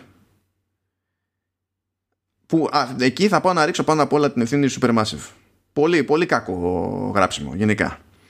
Εκεί που έχω μια αμφιβολία για το που πέφτει το φταίξιμο εάν δικαιούται πίστοση χρόνου ή όχι είναι στον τρόπο με τον οποίο η μηχανή τους διαχειρίζεται τις διακλαδώσεις. Που λες, βλέπεις ότι κάποια στιγμή, ρε παιδί μου, θέλει να σου δείξει την ακριβώς επόμενη σκηνή, μπορεί να είναι η επόμενη ατάκα μαζί με ένα πλάνο. Έτσι. Και καταλαβαίνεις το μηχανάκι από πίσω ότι προσπαθεί να ζυγίσει εκείνη την ώρα τι επιλογές έχει κάνει πριν αυτό. Άρα στη διακλάδωση που πρέπει να ρίξω, ποιο κάτσιν πρέπει να φορτώσω, αυτό. Και το νιώθεις ότι κομπιάζει. Παίζει μια ελαφρά αναμονή που φαίνεται ότι είναι off. Είναι σαν να έχει κάνει κάποιος λάθος μοντάζ. Σαν να έχει κάνει κακό μοντάζ βασικά. Και το καταλάβαινες αυτό το πράγμα. Πόσο καιρό έγινε η ανάπτυξη του, του Little Home? Τώρα αυτό πρέπει να ήταν. Πότε, να ήταν το Μάνο Μεντάν. Το, το, το, το, το, το προπέρσινο ήταν το Μάνο Μεντάν. Νομίζω. Ναι, δεν έχει περάσει πολύ καιρός. Ούτε καν. Ήταν προπέρσινο, περσινό πρέπει να ήταν. Ήταν, ήταν κοντά. Αυτοί το είχαν πει ότι θέλανε χοντρικά που δεν τους έχει βγει ακριβώς το timeline, αλλά θέλανε χοντρικά να έχουν ένα κάθε χρόνο, ξέρω εγώ, που θα κρατήσει η ανθολογία αυτή, να έχουν και από ένα άλλο. Όπως και τώρα, ας πούμε, όταν τερματίζεις αυτό, σου δείχνει teaser από το, από το επόμενο. Δηλαδή ε, η εταιρεία δεν έχει βγάλει κανονική ανακοίνωση, αλλά όταν τερματίζεις, στο δείχνει, ρε παιδί μου. Και έχω λοιπόν την εντύπωση όταν βλέπω το παιχνίδι και ζορίζεται ότι η επιλογή τους να προσπαθήσουν να πάνε για ειδικά για το είδος τέλος πάντων, για καλό τεχνικό τομέα, για όμορφο τεχνικό τομέα, ναι. μπορεί να τους δημιουργεί τέτοιο πρόβλημα με το data streaming που τους σκίζει, ας το πούμε εντός εισαγωγικών, το μοντάζ, που με τη σειρά του αυτό φροντίζει να πηγαίνει περίπατο, ξέρεις, και η ένταση της στιγμής, ξέρω εγώ, και κάτι τέτοια. Θα μου πεις εκεί δεν είναι και δική τους ευθύνη το ότι πήγανε για τέτοια γραφικά, ας το πούμε. Αν, αν όντως πέφτω μέσα και η ποιότητα των γραφικών δημιουργεί αυτό το πρόβλημα, έτσι; Συνήθως αυτές τις ομάδες πάσχουν από παραγωγό, δεν έχουν καλό παραγωγό. Και ακριβώς επειδή δεν έχουν καλό παραγωγό, δεν μπορούν να κόψουν τις γωνίες που πρέπει να κόψουν, που λέμε. Και είτε θα είναι ένα παιχνίδι το οποίο είναι πάρα πολύ πολύπλοκο, είτε πάρα πολύ φιλόδοξο, ε, είτε θα έχει πάρα πολλά πράγματα τα οποία δεν, δεν έχει γίνει αρκετό playtesting, ας πούμε. Ε, αυτό που μου λες τώρα μου ακούγεται επίσης το ίδιο πράγμα. Δηλαδή, εντάξει με το γράψιμο, οκ, άμα δεν έχεις το ταλέντο ή την ικανότητα να προσλάβεις κάποιον ή το χρόνο να κάνεις το σωστό έντυπο κτλ. Το δέχομαι. Αλλά τώρα η απόφαση τώρα να χρησιμοποιήσει τέτοια γραφικά που θα σου δημιουργήσει πρόβλημα σε όλη την παραγωγή είναι θέμα παραγωγού αυτό. Είναι απόφαση παραγωγού, ας πούμε. Ναι. Δεν, ε, πάλι δεν το λέω εγώ στα σίγουρα, απλά μου μένει αυτή η εντύπωση. Ναι, Έτσι. ναι, ναι, Μου μένει όχι. αυτή η Ναι. Και, εντύπωση. είναι, ξε- και είναι κάτι επειδή δεν αλλάζει αυτό. Δεν μπορείς ξαφνικά στη μέση του developer να πεις θα αλλάξω ας πούμε, το σχεδιασμό. Δεν θα του πεις, θα, γραφικού, να το πεις κάνω το- θα αυτό. βγάλω το άλλο όχι, με χειρότερα γραφικά, όχι. Δεν θα σε κράξω. Ναι, είναι, ξέρεις, δεν- είναι, είναι δύσκολο πολύ. Οπότε καταλαβαίνω την ανάγκη να εντυπωσιάσουν. ε, Αλλά πιστεύω ότι επειδή έχουν, έχουν δείξει ότι έχουν φιλοδοξία και με το Man of Medan και το ε, Little Hope, έχουν δείξει ότι υπάρχει κάτι εδώ πέρα. Εάν βρουν ένα, ένα παραγωγό ο οποίος θα μπορέσει να τους βάλει σε μια σειρά και να επικεντρωθεί στις δυνάμεις τους και ας μην εντυπωσιάσουν σε άλλα πράγματα, ε, πιστεύω ότι θα πάνε πολύ καλά. Και είναι και κρίμα γιατί το κομμάτι με τις διακλαδώσεις ίδιες, το ότι κάνεις κάποιες επιλογές που όντως αλλάζουν πράγματα Ναι. και δεν αλλάζουν απλά μια ατάκα, ξέρω εγώ, ε, αυτό το πετυχαίνουν. Το πετύχανε και την προηγούμενη φορά, το πετυχαίνουν και τώρα. Που αυτό φαντάζει πιο δύσκολο, ρε παιδί μου. Βέβαια, ταυτόχρονα πιστεύω ότι αυτή ε, είναι και πηγή του προβλήματος στο γράψιμο. Ότι ναι, μεν πετυχαίνουν τις διακλαδώσεις, ώστε να υπάρχει κάποιο κόστος, ξέρω εγώ, σε κάποια πράγματα που κάνεις κτλ. Αλλά καταλήγουν σε ένα βαθμό πολυπλοκότητας που του- ε, κάνει ακόμη πιο δύσκολο το γράψιμο. Χωρίς να γίνει χάρχαλο τέλος πάντων το, το πράγμα. Γι' αυτό ενώ είναι. Ε, έχουν σαφή προβλήματα, ρε παιδί μου. Παρότι είναι ωραίες παραγωγές, τουλάχιστον σε τεχνικό επίπεδο και τέτοια. Δεν ξέρω, μου, μου αφήνουν πάντα ένα, ένα περίεργο καημό. Γιατί δεν θεωρώ του πεταματού τη Supermassive. Κάποια πράγματα που είναι δύσκολα τα καταφέρνουν, κάποια πράγματα τα οποία δεν θα έπρεπε να είναι τόσο δύσκολα τους είναι off και ε, ακόμα ψάχνουν να βρουν ζύγι.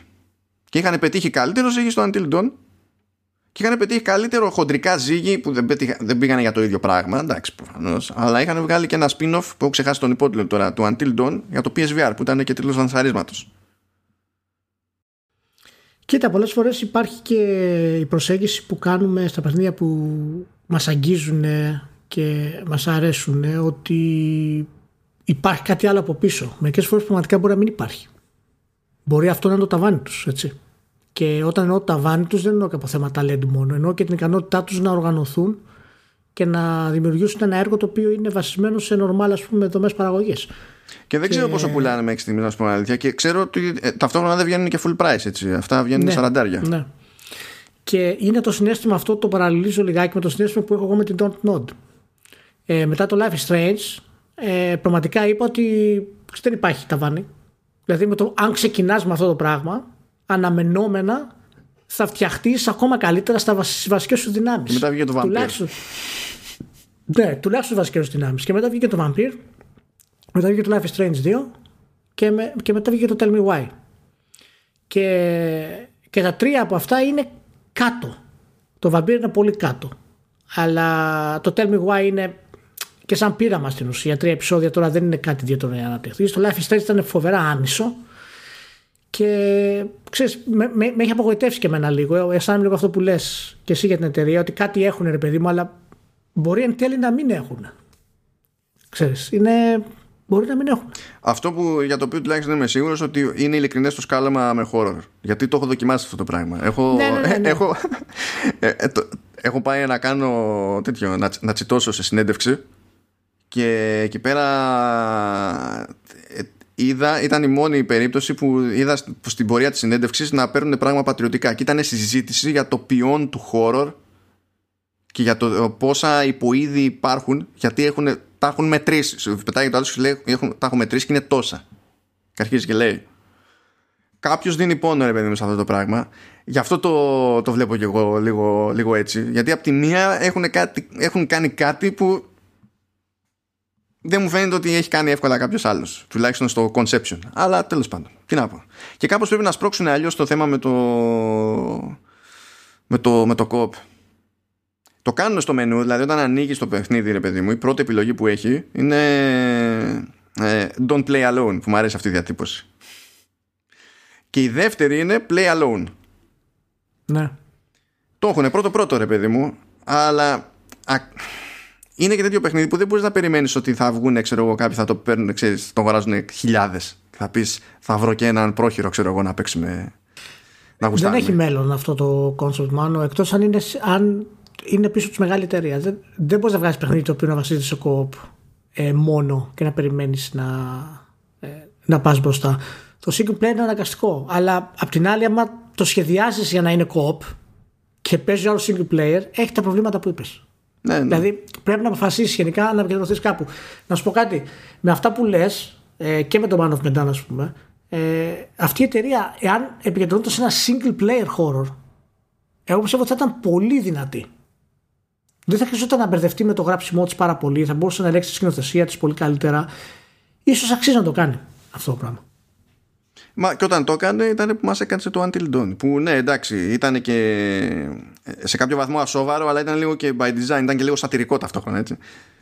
Ναι, ναι, αλλά το Until Dawn ήταν, ήταν καλύτερο και από το Medan και από το Little Hope. Ναι, ναι. ναι. Μα, μα γι' αυτό το λέω. Και τότε δεν είχε ναι. μπλέξει καθόλου ούτε με κόπο ούτε με τίποτα. Ρε. Ωραία. Και τώρα, ο Χριστέ, τώρα παίρνει σειρά το Assassin's Creed Valhalla.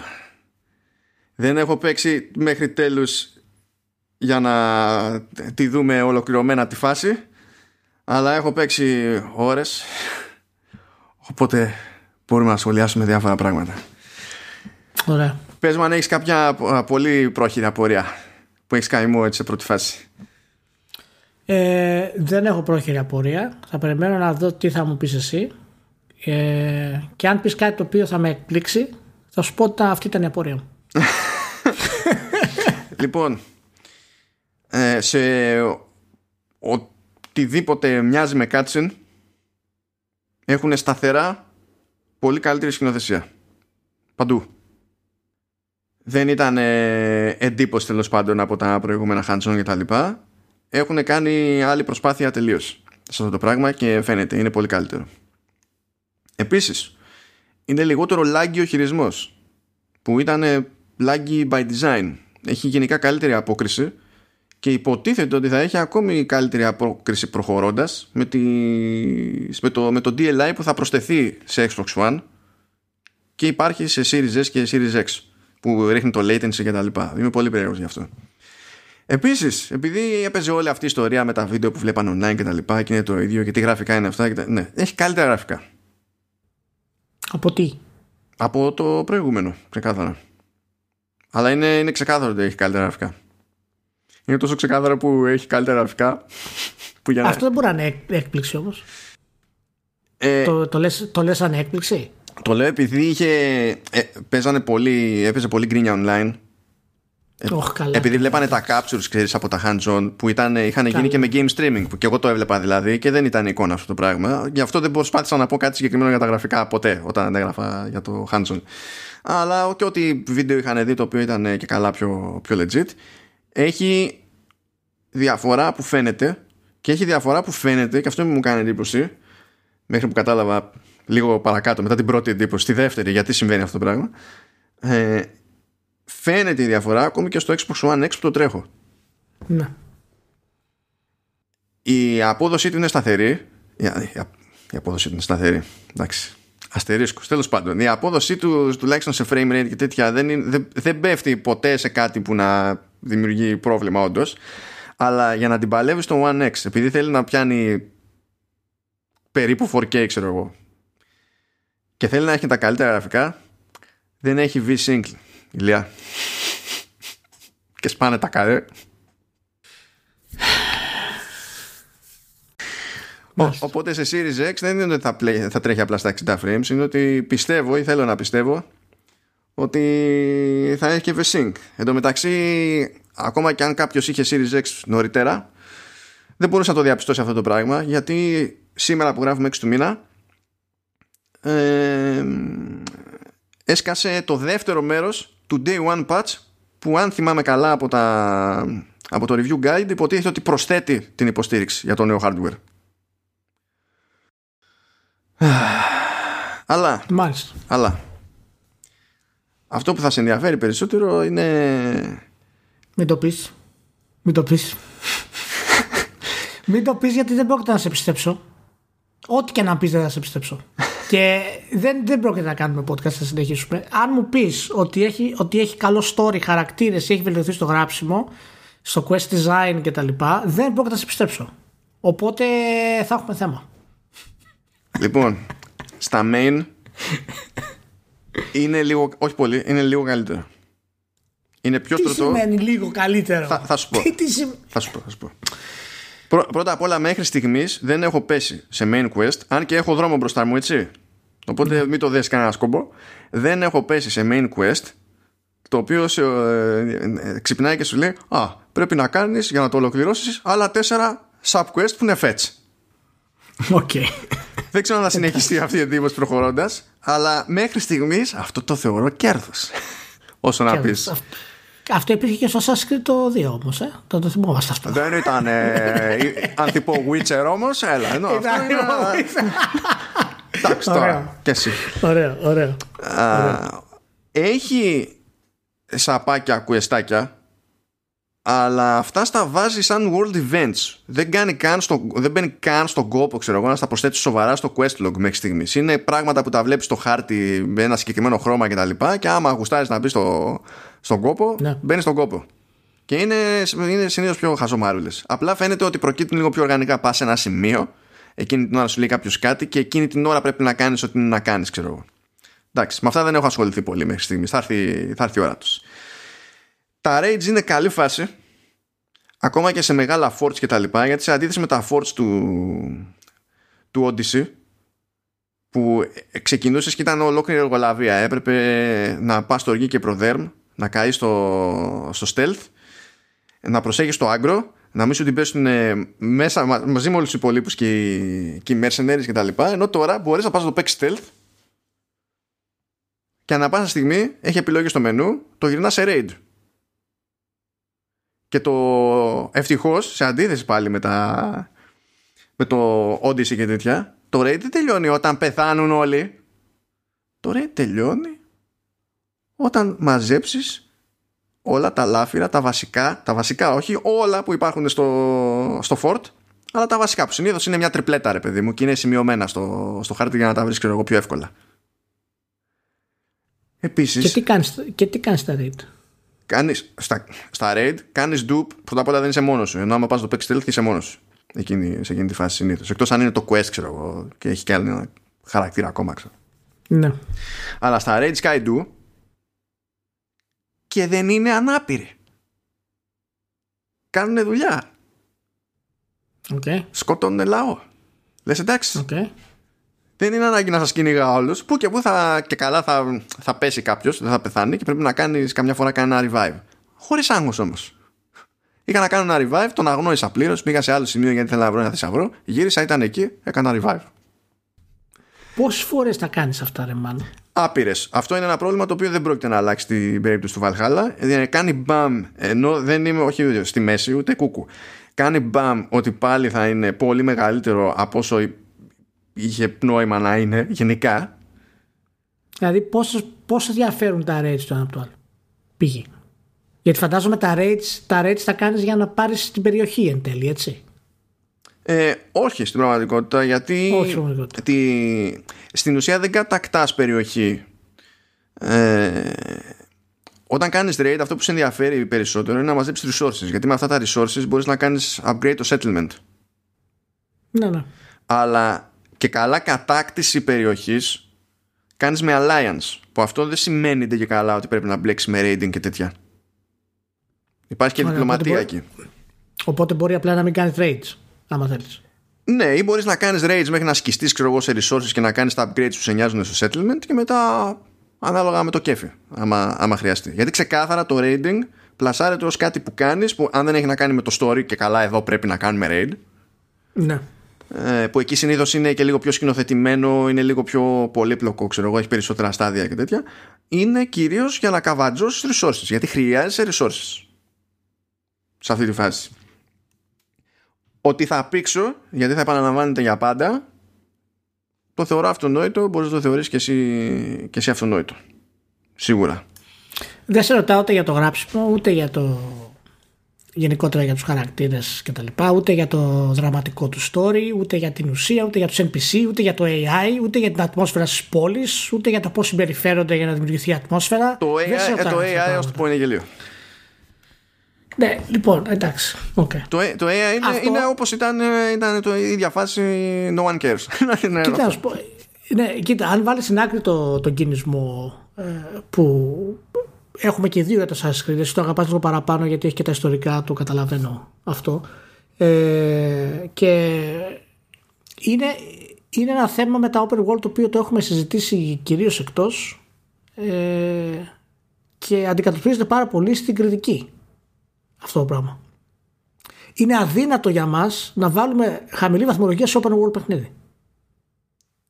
Δεν θυμάμαι ποτέ να έχει πάρει τίτλο στο Metacritic σε open world παιχνίδι κάτω από 7. Ποτέ. Δηλαδή ακόμα και το Unity νομίζω που ήταν, ήταν broken ολοκληρωμένο όταν είχε βγει. Καλά, το έλεγε στο open world βέβαια αυτό. Εντάξει. Έτσι. Ναι, εντάξει. Ε, δεν είχε πάρει χαμηλή βαθμολογία. Άλλο open world, χαμηλή βαθμολογία, εάν έχεις εσύ κάποια που θυμάσαι, πραγματικά, να μου το πεις, γιατί εγώ δεν θυμάμαι πραγματικά ένα παιχνίδι open world το οποίο το θάψαμε. Για κάποιο λόγο θυμάμαι τα Rage. Αλλά τέλος πάντων. ε, κοίτα, νομίζω αν το περιορίσουμε πιο συγκεκριμένα σε open world, δηλαδή εκεί δεν θα βάζα εγώ το, το Unity μέσα, νομίζω ότι είναι εύκολο να εξηγηθεί. Δηλαδή, σίγουρα μια μερίδα του τύπου ε, ναι. τρώει το κλασικό το, το παραμύθι, όμως είναι μεγάλο παιχνίδι, έχει value for money. Το οποίο οι δυο μας, ως γνωστό, δεν το θεωρούμε σοβαρό επιχείρημα ποτέ για τίποτα. Ναι, ναι, αλλά τι είναι αυτό; Δηλαδή, γιατί όλα αυτά τα οποία μας απασχολούν στα υπόλοιπα παιχνίδια σταματά να μας απασχολούν στα open world; Γιατί δεν κρίνουμε τα open world με βάση το story τους, γιατί δεν κρίνουμε με βάση το σενάριό τους, με βάση την πλοκή τους, με βάση τους χαρακτήρες, το γράψιμο, γιατί τα βάζουμε στην άκρη αυτά και λέμε πάρω 8. Όπως έγινε στο Tsushima, ας πούμε. Όπως έγινε στο Days Gone. Π.χ. Το οποίο το Days Gone ήταν 71%. Γιατί τα έχουμε για playground και ε, υπερισχύει το, το value for money. Έχω πράγματα να κάνω. Καλή φάση. Και το Odyssey, θυμάσαι δηλαδή του, που, που το παίζαμε, το παίζαμε και κάπως παράλληλα μετά. Εσύ το έκανες για το review, εγώ συνέχισα να το παίζω. Ξεκίνησα να το παίζω λίγο πιο μετά ε, και το συζητάγαμε. Μου άρεσε, ήταν ωραίο το, το Odyssey. Είχε δηλαδή αλλαγές που μου αρέσανε. Και, και τα side quest μου αρέσανε ε, σε κάποιο βαθμό. Δεν τα συγκρίνω τώρα με κάποιο full RPG, ας πούμε. Okay, αλλά ναι. ήταν, ήταν βελτίωση. Δηλαδή ήθελες να είσαι σε αυτόν τον κόσμο. Και ήταν και η Κασάντρα ήταν χαρισματική. Ήταν πολύ καλή. Και εδώ και ο, ήταν... και ο E. Eivor ε, ναι. καλή είναι βασικά. Ωραία, αυτό, αυτό είναι καλό, αλλά ας πω κάτι. η, η Κασάντρα είχε το, είχε το βασικό χαρακτηριστικό του αυτό το στυλ που λέμε ρε παιδί μου και ο Eivor τώρα ή η Eivor πραγματικά τι διαφορετικό έχουν από τους χαρακτήρες αυτούς; Δεν, δεν είμαι ακόμα σε σημείο να δω ξέρεις που το, που το πάει γιατί η Κασάνδρα ή αντίστοιχα ξέρω εγώ ο Αλέξιος ο οποίος είχε προτιμήσει ανάλογα τώρα με τη, με τη φάση κατέληγε να παίζει ρόλο πέραν και του ίδιου του timeline στο οποίο εντασσόταν και έπαιζες. Κατάφερε ναι. να παίζει ρόλο στο, στο modern setting αλλά απ, απευθείας άμεσα όχι ως ε, ηχό τέλος πάντων ναι, μιας ναι, κατάστασης. Ναι. Δεν έχω ιδέα το πώς θα το παίξουν τώρα με, με Eivor. Αλλά έχω να σου πω κάτι άλλο. Ναι. Επίτηδες αποφεύγω side quests μέχρι στιγμής. Πράγμα που δεν το κάνω υπό normal συνθήκες. Ναι. Το κάνω επίτηδες γιατί θέλω να δω αν θα, θα παίξει ήττα με level gating. Σωστό. Ε, θέλω να πιστεύω ότι δεν θα το έχουν τόσο αυστηρό όσο δεν στο Μέχρι στιγμής δεν υπάρχει θέμα. Να. Μέχρι στιγμής δεν υπάρχει θέμα. Έχουν ένα άλλο σύστημα, δηλαδή λεβελάρε, αλλά δεν σε ενδιαφέρει τι level είσαι. Δηλαδή το μόνο που συμβαίνει όταν παίρνεις level είναι ότι σου δίνει άλλα δύο skill points. Όμως τα skill points αυτά σου ανεβάζουν το power level. Που αυτό είναι που μετράει. Οπότε όταν θα πας σε μια περιοχή, ναι. καμιά φορά σε κάποιο quest περίεργο και τέτοια, θα σου πει, ξέρω εγώ, προτινόμενο power level. Αυτό και το πηγαίνω επίτηδες τρένο με τα βασικά quest και τα λοιπά για να δω τι γίνεται αν εστιάσω σε αυτά. Θα βρω τείχο ή δεν θα βρω τείχο. Τουλάχιστον στο χρόνο που έχω αφιερώσει μέχρι στιγμής δεν έχω βρει τείχο, ενώ στο αντίστοιχο διάστημα και σε Origins και σε Odyssey έβρισκες τείχο. Ναι, ναι. Είναι, είναι πραγματικά ένα θέμα αυτό με τα open world και η επανάληψή τους και το πώς τα βαθμολογούμε και το πώς οι παίχτες τα δέχονται ε, είναι δεμένο με το πόσο στάσιμα μένουν σε αυτό το πράγμα. Ε, ακόμα και το Red Dead Redemption το οποίο αν κάποιος μου έλεγε ότι εγώ θα του έβαζα 8 και όχι 10 που του είχα βάλει εγώ, δεν θα του έλεγα είσαι τρελός. Θα του έλεγα ότι, οκ, εάν πάρεις με βάση κάτι συγκεκριμένο, ε, το gameplay του, το πόσο ήταν, ξέρεις, ε, πολύ στενά σχεδιασμένο, θα σου λέγα ότι δεν είσαι τρελός να μου πεις ότι θα του βάλω 8. Θα το δεχόμουν. Εάν το πάρει με βάση το πώς έδεσε την κινηματογραφικότητα όλου του κόσμου και ενοποιήσει όλα τα cutscenes στη δράση, θα σου λέγω ότι αυτό είναι ένα απίστευτο storytelling ε, view. Μπορείς να το βάλεις 10. Αλλά αυτό είναι μια εξαίρεση γιατί ο τίτλος φτιάχνονταν για 7 χρόνια. Έτσι. Ε, τα γενικά open world τα παιχνίδια, πώς θα τα κρίνουμε, ρε Μάνο, αυτή τη στιγμή όταν έχουν επαναλαμβανόμενα side quest, συνέχεια αυτοί οι ίδιες μάχες, ένα από εδώ, το σενάριο το οποίο είναι μέτριο, η γραφή η οποία είναι μέτρια. Ε, δεν λέω ότι ισχύει 100% στο, στο Valhalla, δεν το έχω παίξει προσωπικά. Αλλά πώς μπορούμε να τα κρίνουμε πλέον και να πούμε ότι γίνεται δουλειά στα open world να τα επαναφέρουμε; Εάν, εάν δεν βάλουμε 5 και 6 σε παιχνίδια που πρέπει να πάρουν 5 και 6.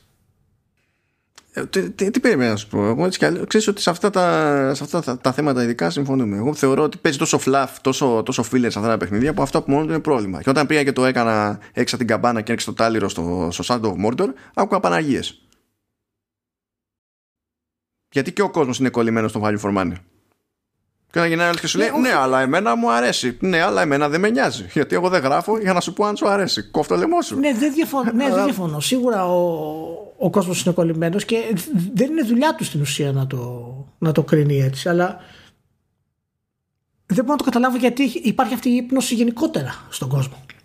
Στο open world. Δεν το καταλαβαίνω αυτό το πράγμα. Δηλαδή, μου κάνει εντύπωση. Αν, αν βάλεις κάτω, ας πούμε, το Days Gone και το Tsushima, το Days Gone είναι πολύ πιο φιλόδοξο από το Tsushima.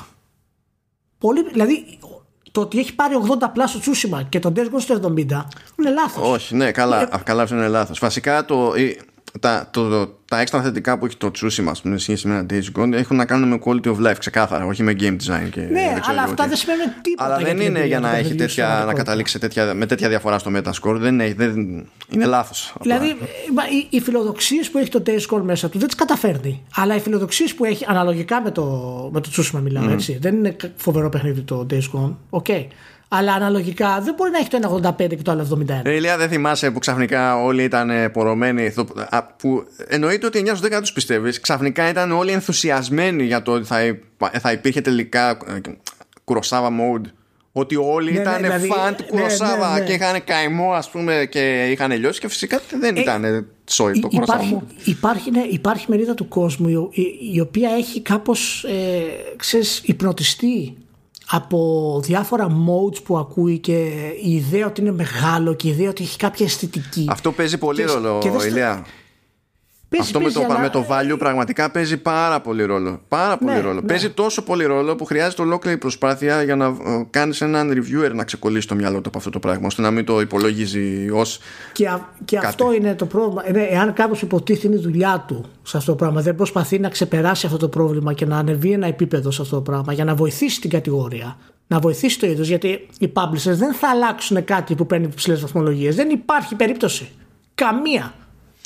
Καμία. Και δίνει και το λάθος μήνυμα γενικότερα. Από ποια άποψη; Αν, αν εσύ ως αγορά, έτσι, ε, δείχνεις στη συγκεκριμένη βιομηχανία ότι θέλεις τα πάντα να είναι όλο και πιο μεγάλα, όλο και πιο μεγάλα και δεν σε ενδιαφέρει πώς θα γίνουν πιο μεγάλα. Απλά να είναι πιο μεγάλα για να αισθάνεσαι εσύ ότι ε, αντιστοιχούν 100 ώρες σε κάθε ευρώ που δίνεις. Τότε ναι. αναγκάζεται κατά μία έννοια και, και η εταιρεία να γίνει τελείως εργοτάξιο ξέρω εγώ και να παράγει συνειδητά σάπιο περιεχόμενο που να είναι filler και τελικά την πληρώνουν και developers γιατί πιέζονται για ideas. Ναι. Και αυτό κάνει κύκλο μετά με όλα τα ζητήματα που υπάρχουν με crunch και, και τα λοιπά έτσι. Δηλαδή είναι διαφορετικό να κάθεσαι να καίγεσαι επειδή θέλεις να κάνεις όλα τα side quests να, έχουν, να είναι άρκ της προκοπής, άλλο κάψιμο αυτό, και άλλο να κάθεσαι να γράφεις 100.000 quests που είναι όλα μούφες, μόνο και μόνο για να λες ότι έχεις πάρα πολλά activities. Είναι το, είναι το μεγάλο πρόβλημα του φαμποϊσμού Τώρα που είχα γράψει και το ρηχείο, πώς δεν το έχουμε αναφέρει σε δύο τελευταία. Μα, ναι, ναι, το διαβάσεις, παιδιά, να, να πάνε να το διαβάσετε. Θα, θα βάλω το, το link. Ε, ε, ο, ο, ο κόσμος νομίζει ότι ο φαμπορισμός είναι μόνο άμα γουστάρεις κάτι 100% κονσόλα και αυτό είναι το καλύτερο κτλ. Δεν καταλαβαίνω ότι ο φαμπορισμός είναι ένα εργαλείο στους developers και χρησιμοποιείται έμεσα για να μπορέσει να επηρεάσει αυτούς που κάνουν το development. Έτσι. Και όταν ε, μια ομάδα πιέζει πάρα πολύ για κάτι συγκεκριμένο και έχει τη δύναμη να δημιουργήσει εντυπώσεις γύρω από αυτό, δεν τους χαλάς τη ζαχαρένια. Προσπαθείς να τους κρατήσεις ικανοποιημένους. Δεν κάνεις αυτό που έκανε ο Ντράκμαν, π.χ. Προσπαθείς να τους κρατήσεις ικανοποιημένους. Να τους δώσεις αγαπημένους χαρακτήρες, να μην τους αλλάξεις το story, να μην τους προκαλέσεις. Δεν κάνεις αυτό που έκανε ο Ντράκμαν. Με αποτέλεσμα η, καταπίεση που δημιουργούν οι, τα, τα fanboys γενικά για το αυτό που περιμένουν να επηρεάζει όπως είπες και την ανάπτυξη. Και μετά και το crunch. Και μετά το ίδιο το σχεδιασμό. Και μετά την επανάληψη. Βέβαια. Σε αυτό το πράγμα. Δηλαδή. Όσο ο κόσμος έχει αιμονή και έτσι όπως το πάμε και πάνε και εταιρείες στην τιμολογιακή πολιτική θα συνεχίσει να έχει αυτή την αιμονή. Όσο έχει αιμονή με το να έχει τον ατελείωτο δεν θα, δεν θα ισχυώσουμε δεν θα ισχυώσουμε γιατί θα ψάχνουμε λούπες και ό,τι να είναι από το να ψάχνουμε ωραίες λούπες. Και σαφώς επηρεάζει τον σχεδιασμό. Πάντως έχω τέτοιο να σου πω αλήθεια όταν είχα κάνει hands-on στο, στο Valhalla ήμουνα πιο μαγκωμένος από ό,τι είμαι τώρα. Δεν είναι ότι προχωρώντας περιμένω τους παπάδες, έτσι, θεωρώ ότι πάνω κάτω το ταβάνι τουλάχιστον σε επίπεδο κριτικής ας πούμε για το franchise δεν πρόκειται να πάει πιο ψηλά. Θα πρέπει να γίνει κάτι συγκλονιστικό καθώ το συνεχίζω, ας πούμε, για να πάει πιο ψηλά. Γιατί έχει βασικά θέματα τα οποία είναι ίδια και απαράλλαχτα και είναι by design, δεν είναι κατά λάθος. Δεν είναι κάτι πήγε στραβά. Η αίσθησή σου είναι καλύτερο από το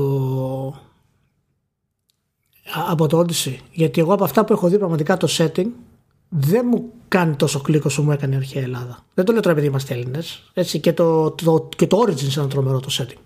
Ούτε καλύτερο το Origins μου φαίνεται το setting. Ε, από, αυτά, από αυτά που έχω δει. Καλύτερο από το Origins δεν είμαι σίγουρος. Θα το διαπιστώσω προχωρώντας. Αλλά σαν setting και για το τι σημαίνει στα επιμέρους, όχι απλά τι είναι στο μάτι, ξέρω εγώ ε, παίζει να είναι καλύτερο από το Odyssey.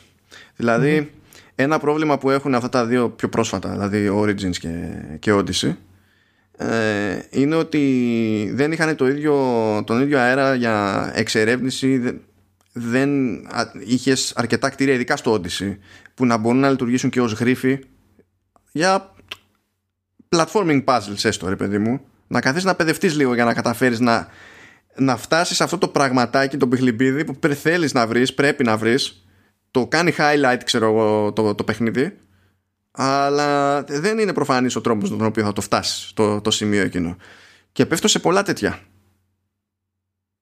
δεν είναι δηλαδή όπως ήταν το Odyssey που ήταν σχεδόν αποκλειστικά μάχη, μάχη, μάχη, μάχη, μάχη, μάχη, μάχη, μάχη, μάχη. Okay. Που ήταν κάτι που έλειπε ρε παιδί μου. Τώρα κάποια πράγματα είναι είναι λίγο πιο επουσιώδεις προσαρμογές και φαίνεται ότι γίνανε ύστερα από προηγούμενες αντιδράσεις ας πούμε. Το social stealth που λέει ότι έχει επιστρέψει.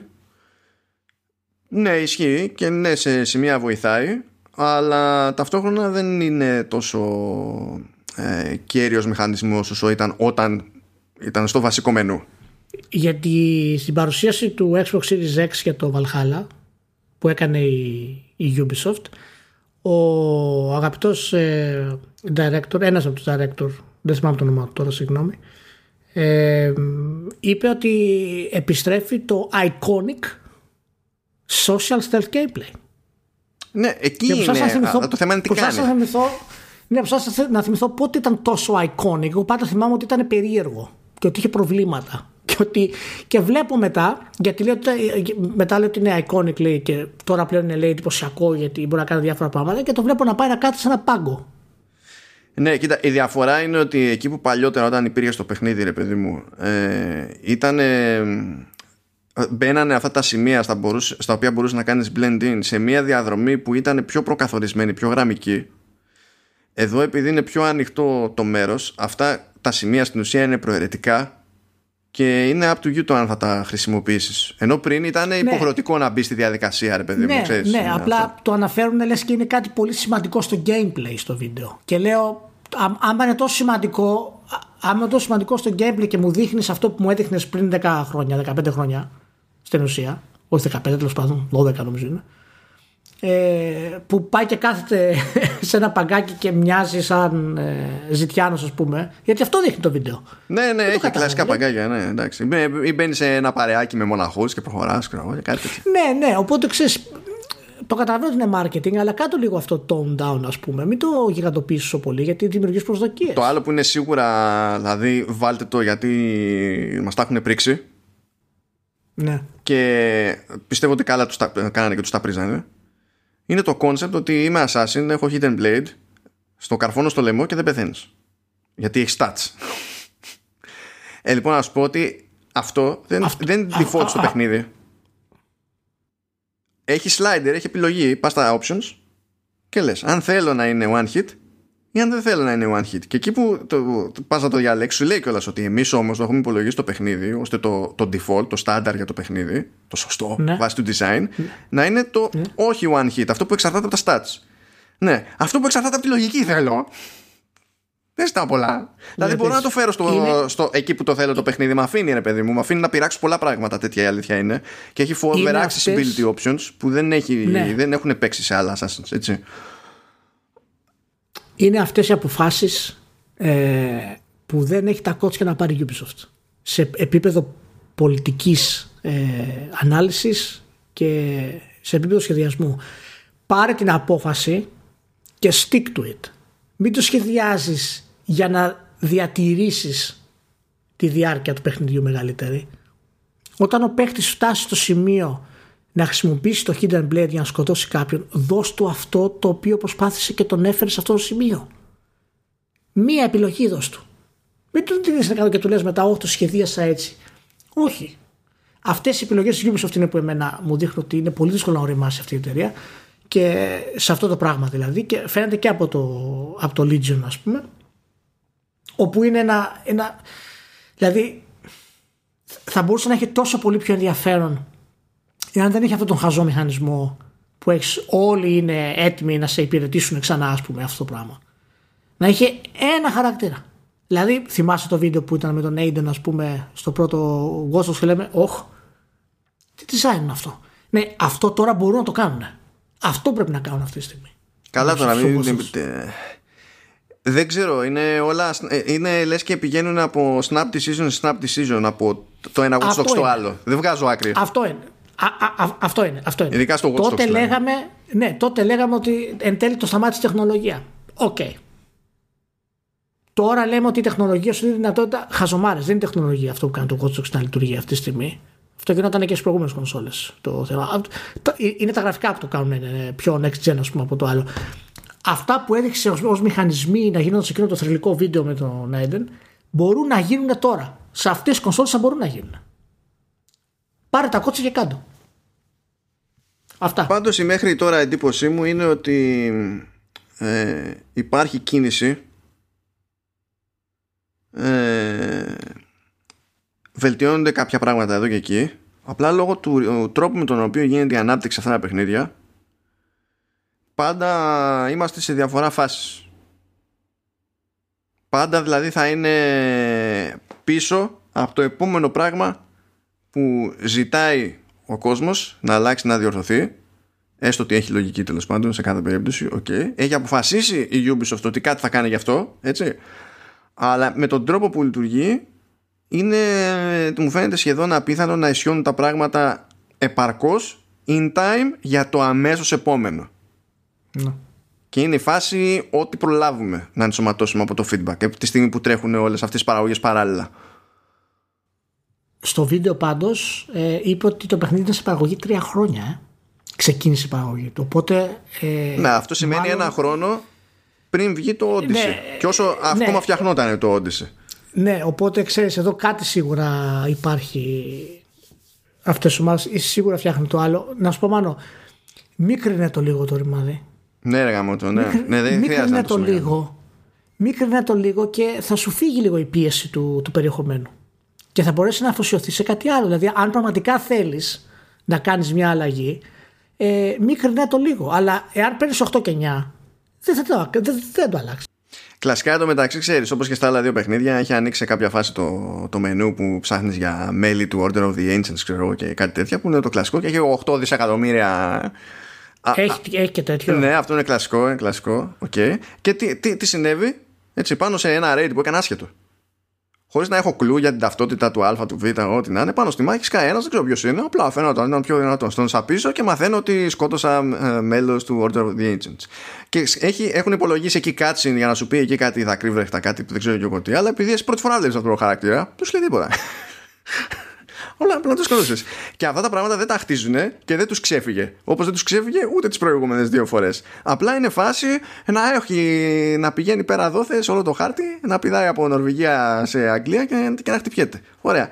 Βάλε λιγότερους ρε φίλε. Όπως είχες κάνει στην αρχή. Ακόμα και όταν είχες άλλα προβλήματα. Βάλε λιγότερους. Χτίστο το ρημάδι μαζί με το questing που έχεις κάποιους που όντως σκάνε στο πλαίσιο του κανονικού του questing έτσι Εντάξει, okay. Αλλά μου έχεις και τόσους άλλους για ποιο λόγο. Κάνε λιγότερους και γράψε κάτι καλύτερο σε κάθε περίπτωση. Που δεν ξέρω και πάλι ποιο θα είναι το ταβάνι στο, στο γράψιμο. Βλέπω ότι μέχρι στιγμής είναι πιο εντάξει σε σχέση με το Odyssey, αλλά δεν ξέρω αν θα κρατήσει. Και κρατάω επιφυλάξεις διότι υπάρχει προϊστορία που υπάρχει και έχω πολλές ώρες ακόμα μπροστά μου. Οπότε το ξαναλέω και σε όποιον ακούει, ε, δεν δένουμε κόμπο. Δηλαδή, με ξέρεις πράγματα τεχνικά, μηχανικά και τέτοια, τα υπόλοιπα δεν τα δένουμε κόμπο, τουλάχιστον όχι από μένα αυτή τη στιγμή. Αυτά που δένουμε κόμπο ε, είναι αυτά που λέγονται στο, στο Memory Sync. Α, ναι. Το νέο το podcastίδιο που είναι ιστορικού χαρακτήρα και στο πρώτο επεισόδιο ευτυχώς, ευτυχώς για μένα, ευτυχώς για όλους ε, είχα τον Νίκο Καραπηδάκη, ο οποίος είναι καθηγητής μεσαιωνικής ιστορίας στο Ιόνιο Πανεπιστήμιο. Οπότε τουλάχιστον ένας ήξερε τι του γινόταν. Ε; Ας το θέσουμε έτσι το, το πράγμα. Βέβαια δεν ξέρω πώς θα ακούσετε το συγκεκριμένο επεισόδιο και θα... Εγώ θα δώσω... Πες, πες. Ε, ναι, θα δώσω μια συμβουλή, άκουσα τη μισή πρώτη ώρα. Ναι. ναι. Ε, μετά το εισαγωγικό που έχεις εννοώ, οπότε ναι. κάνα 40 λεπτό συνολικά. Ε, δώσε λίγο μπάσο στη φωνή σου ε. στο, στο επόμενο. Δεν φταίω εγώ που ήρθε ο κράτος να μιλήσει με Ρεϊλία. Ναι, δεν ξέρω, αλλά δώσε, όντως δώσε λίγο μπάσο. Όχι πολύ. Λίγο ρε παιδί μου να φανεί ότι, είσαι, ότι δεν είσαι 15. Αυτό είναι. Δώσε λίγο παραπάνω μπάσο στη φωνή. Μα δεν, ε, δεν, δεν βγήκα εγώ λυψός. Είναι ότι απλά όλο το υπόλοιπο μπάσο της γης, της ζωής Πήγε στο, στον καθηγητή. Τι να γίνει τώρα; Κάνε, κάνε λίγο, κάνε λίγο ad. Κάνε λίγο Τον φαντάζει να σου κάνει μάθημα στο σχολείο. να είναι το, ε, το στάντα. Το άκουσα καλή αρχή να έχει το, το podcast. Ε, όσο άκουσα μέχρι τώρα μου άρεσε. Θέλει συνήθεια λίγο. Ε, γιατί ο καθηγητής έχει καθηγητιστικό στυλ ε, σε κάποιο βαθμό αλλά το data που δίνει έχει ροή και δεν φαίνεται να κολλάει που ηχογραφείται. Και αυτό περνάει ωραία. Και έχει και ωραίες εκφράσεις. Το μιλώ σχηματικά ας πούμε. Είναι πάρα πολύ καλό. Ε, κοίτα, είσαι καθηγητής ε, δεν είσαι, τι να γίνει τώρα; Είσαι καθηγητής δεν είσαι, ναι. Άμα ήταν έτσι απλό θα ήμασταν και εμείς καθηγητές. Οπότε, ναι, ε, ελπίζω να το ολοκληρώσω αύριο και εύχομαι καλή αρχή. Δυστυχώς για εσάς, έχω και άλλα δύο επεισόδια το μενού που είναι στάνταρ, είναι προκαθορισμένα. Έχουν δουλευτεί, υπάρχει script, αλλά σε εκείνα θα είμαι solo, οπότε την πατήσατε. Λυπάμαι. Ωραία. Τουλάχιστον βέβαια δεν θα ακούγουμε το ίδιο παιδάκι. Δεν θα υπάρχει σύγκριση. Καταλαβαίνετε. Ναι. ισχύει, ισχύει. Είναι και αυτό μια μικρή νίκη, ηλιά. Και αφού πετύχαμε τη μικρή νίκη. Λοιπόν, νομίζω φτάσαμε στο τέλος. Φτάσαμε στο τέλος. Ξεκινάει Δευτέρα τώρα θα είναι η τρίτη μέρα του, της καραντίνας από ό,τι ξέρω μάλλον. Ναι. Ε, full. Ε, εντάξει δεν χρειάζεται να πούμε στα παιδιά να προσέχετε και να προσέχουμε. Και στην Νορβηγία τα πράγματα ε, είμαστε σχεδόν σε καραντίνα αυτή τη στιγμή. Ε, οπότε ας ελπίσουμε να ξεπεραστεί αυτό το, το, το στάδιο γρήγορα. Εύχομαι τα Χριστούγεννα κάπως να μειωθούν τα μέτρα, αλλά να σου πω κάτι δεν είμαι αισιόδοξος. Γιατί... Μα έχουμε μέλλον. Ναι, για την καραντίνα δεν είμαι αισιόδοξος γιατί νομίζω ότι είναι παράλογο να την ξεκινήσεις τώρα και να την ανοίξεις σε, σε εποχές όπου οι άνθρωποι μαζεύονται. Όπως είναι οι γιορτές. Ναι, καλά τώρα και οι τρεις εβδομάδες που μπήκαν εδώ πέρα είναι σαν τις τρεις εβδομάδες που μπαίνουν σε άλλα, σε άλλα κράτη. Ξέρεις ότι τις πρώτες 14 μέρες δεν μπορείς να είσαι σίγουρος ότι αυτό, οτιδήποτε και αν δεις ε, ε, συνδέεται με, τη, με την απόδοση της καραντίνας. Οπότε περιμένεις τουλάχιστον και την τρίτη εβδομάδα και μετά βλέπεις, ξέρω εγώ. Είναι ανάλογα με τη φάση. Οπότε, προσοχή, υπομονή ε, και όλα θα πάνε καλά. Μέσα σε όλο το χαμό έρχονται νέες κονσόλες. Να τις χαρείτε όσοι θα τις πάρετε τη, την πρώτη, στο πρώτο κύμα. Ε, να σε ευχαριστηθείτε, είτε είναι PlayStation 5, είτε είναι Xbox, είτε είναι Switch. ε, να είστε καλά και θα τα πούμε την άλλη εβδομάδα. Κοιτάξτε τι θα κάνω τώρα. Τώρα αυτό ήταν όσο, όσο μιλούσε, έκανα ένα refresh τα page εδώ και απλά θα δω τον τίτλο. Έτσι. Θα, πω, θα, θα μεταφέρω τον τίτλο. Λέει χάρη στο Avengers και το Final Fantasy 7 Remake ανέβηκαν οι πωλήσει, ανέβηκε ο τζίρος του πρώτου εξαμήνου του Square Enix 43%. Με αυτή τη χαροπή. Παρετούμε από το podcast. Παρετούμε. Τελείωσε. Αυτό ήταν για μένα. Για χαρά. Έκα... Μάλλον έκανα τον κύκλο. Για χαρά.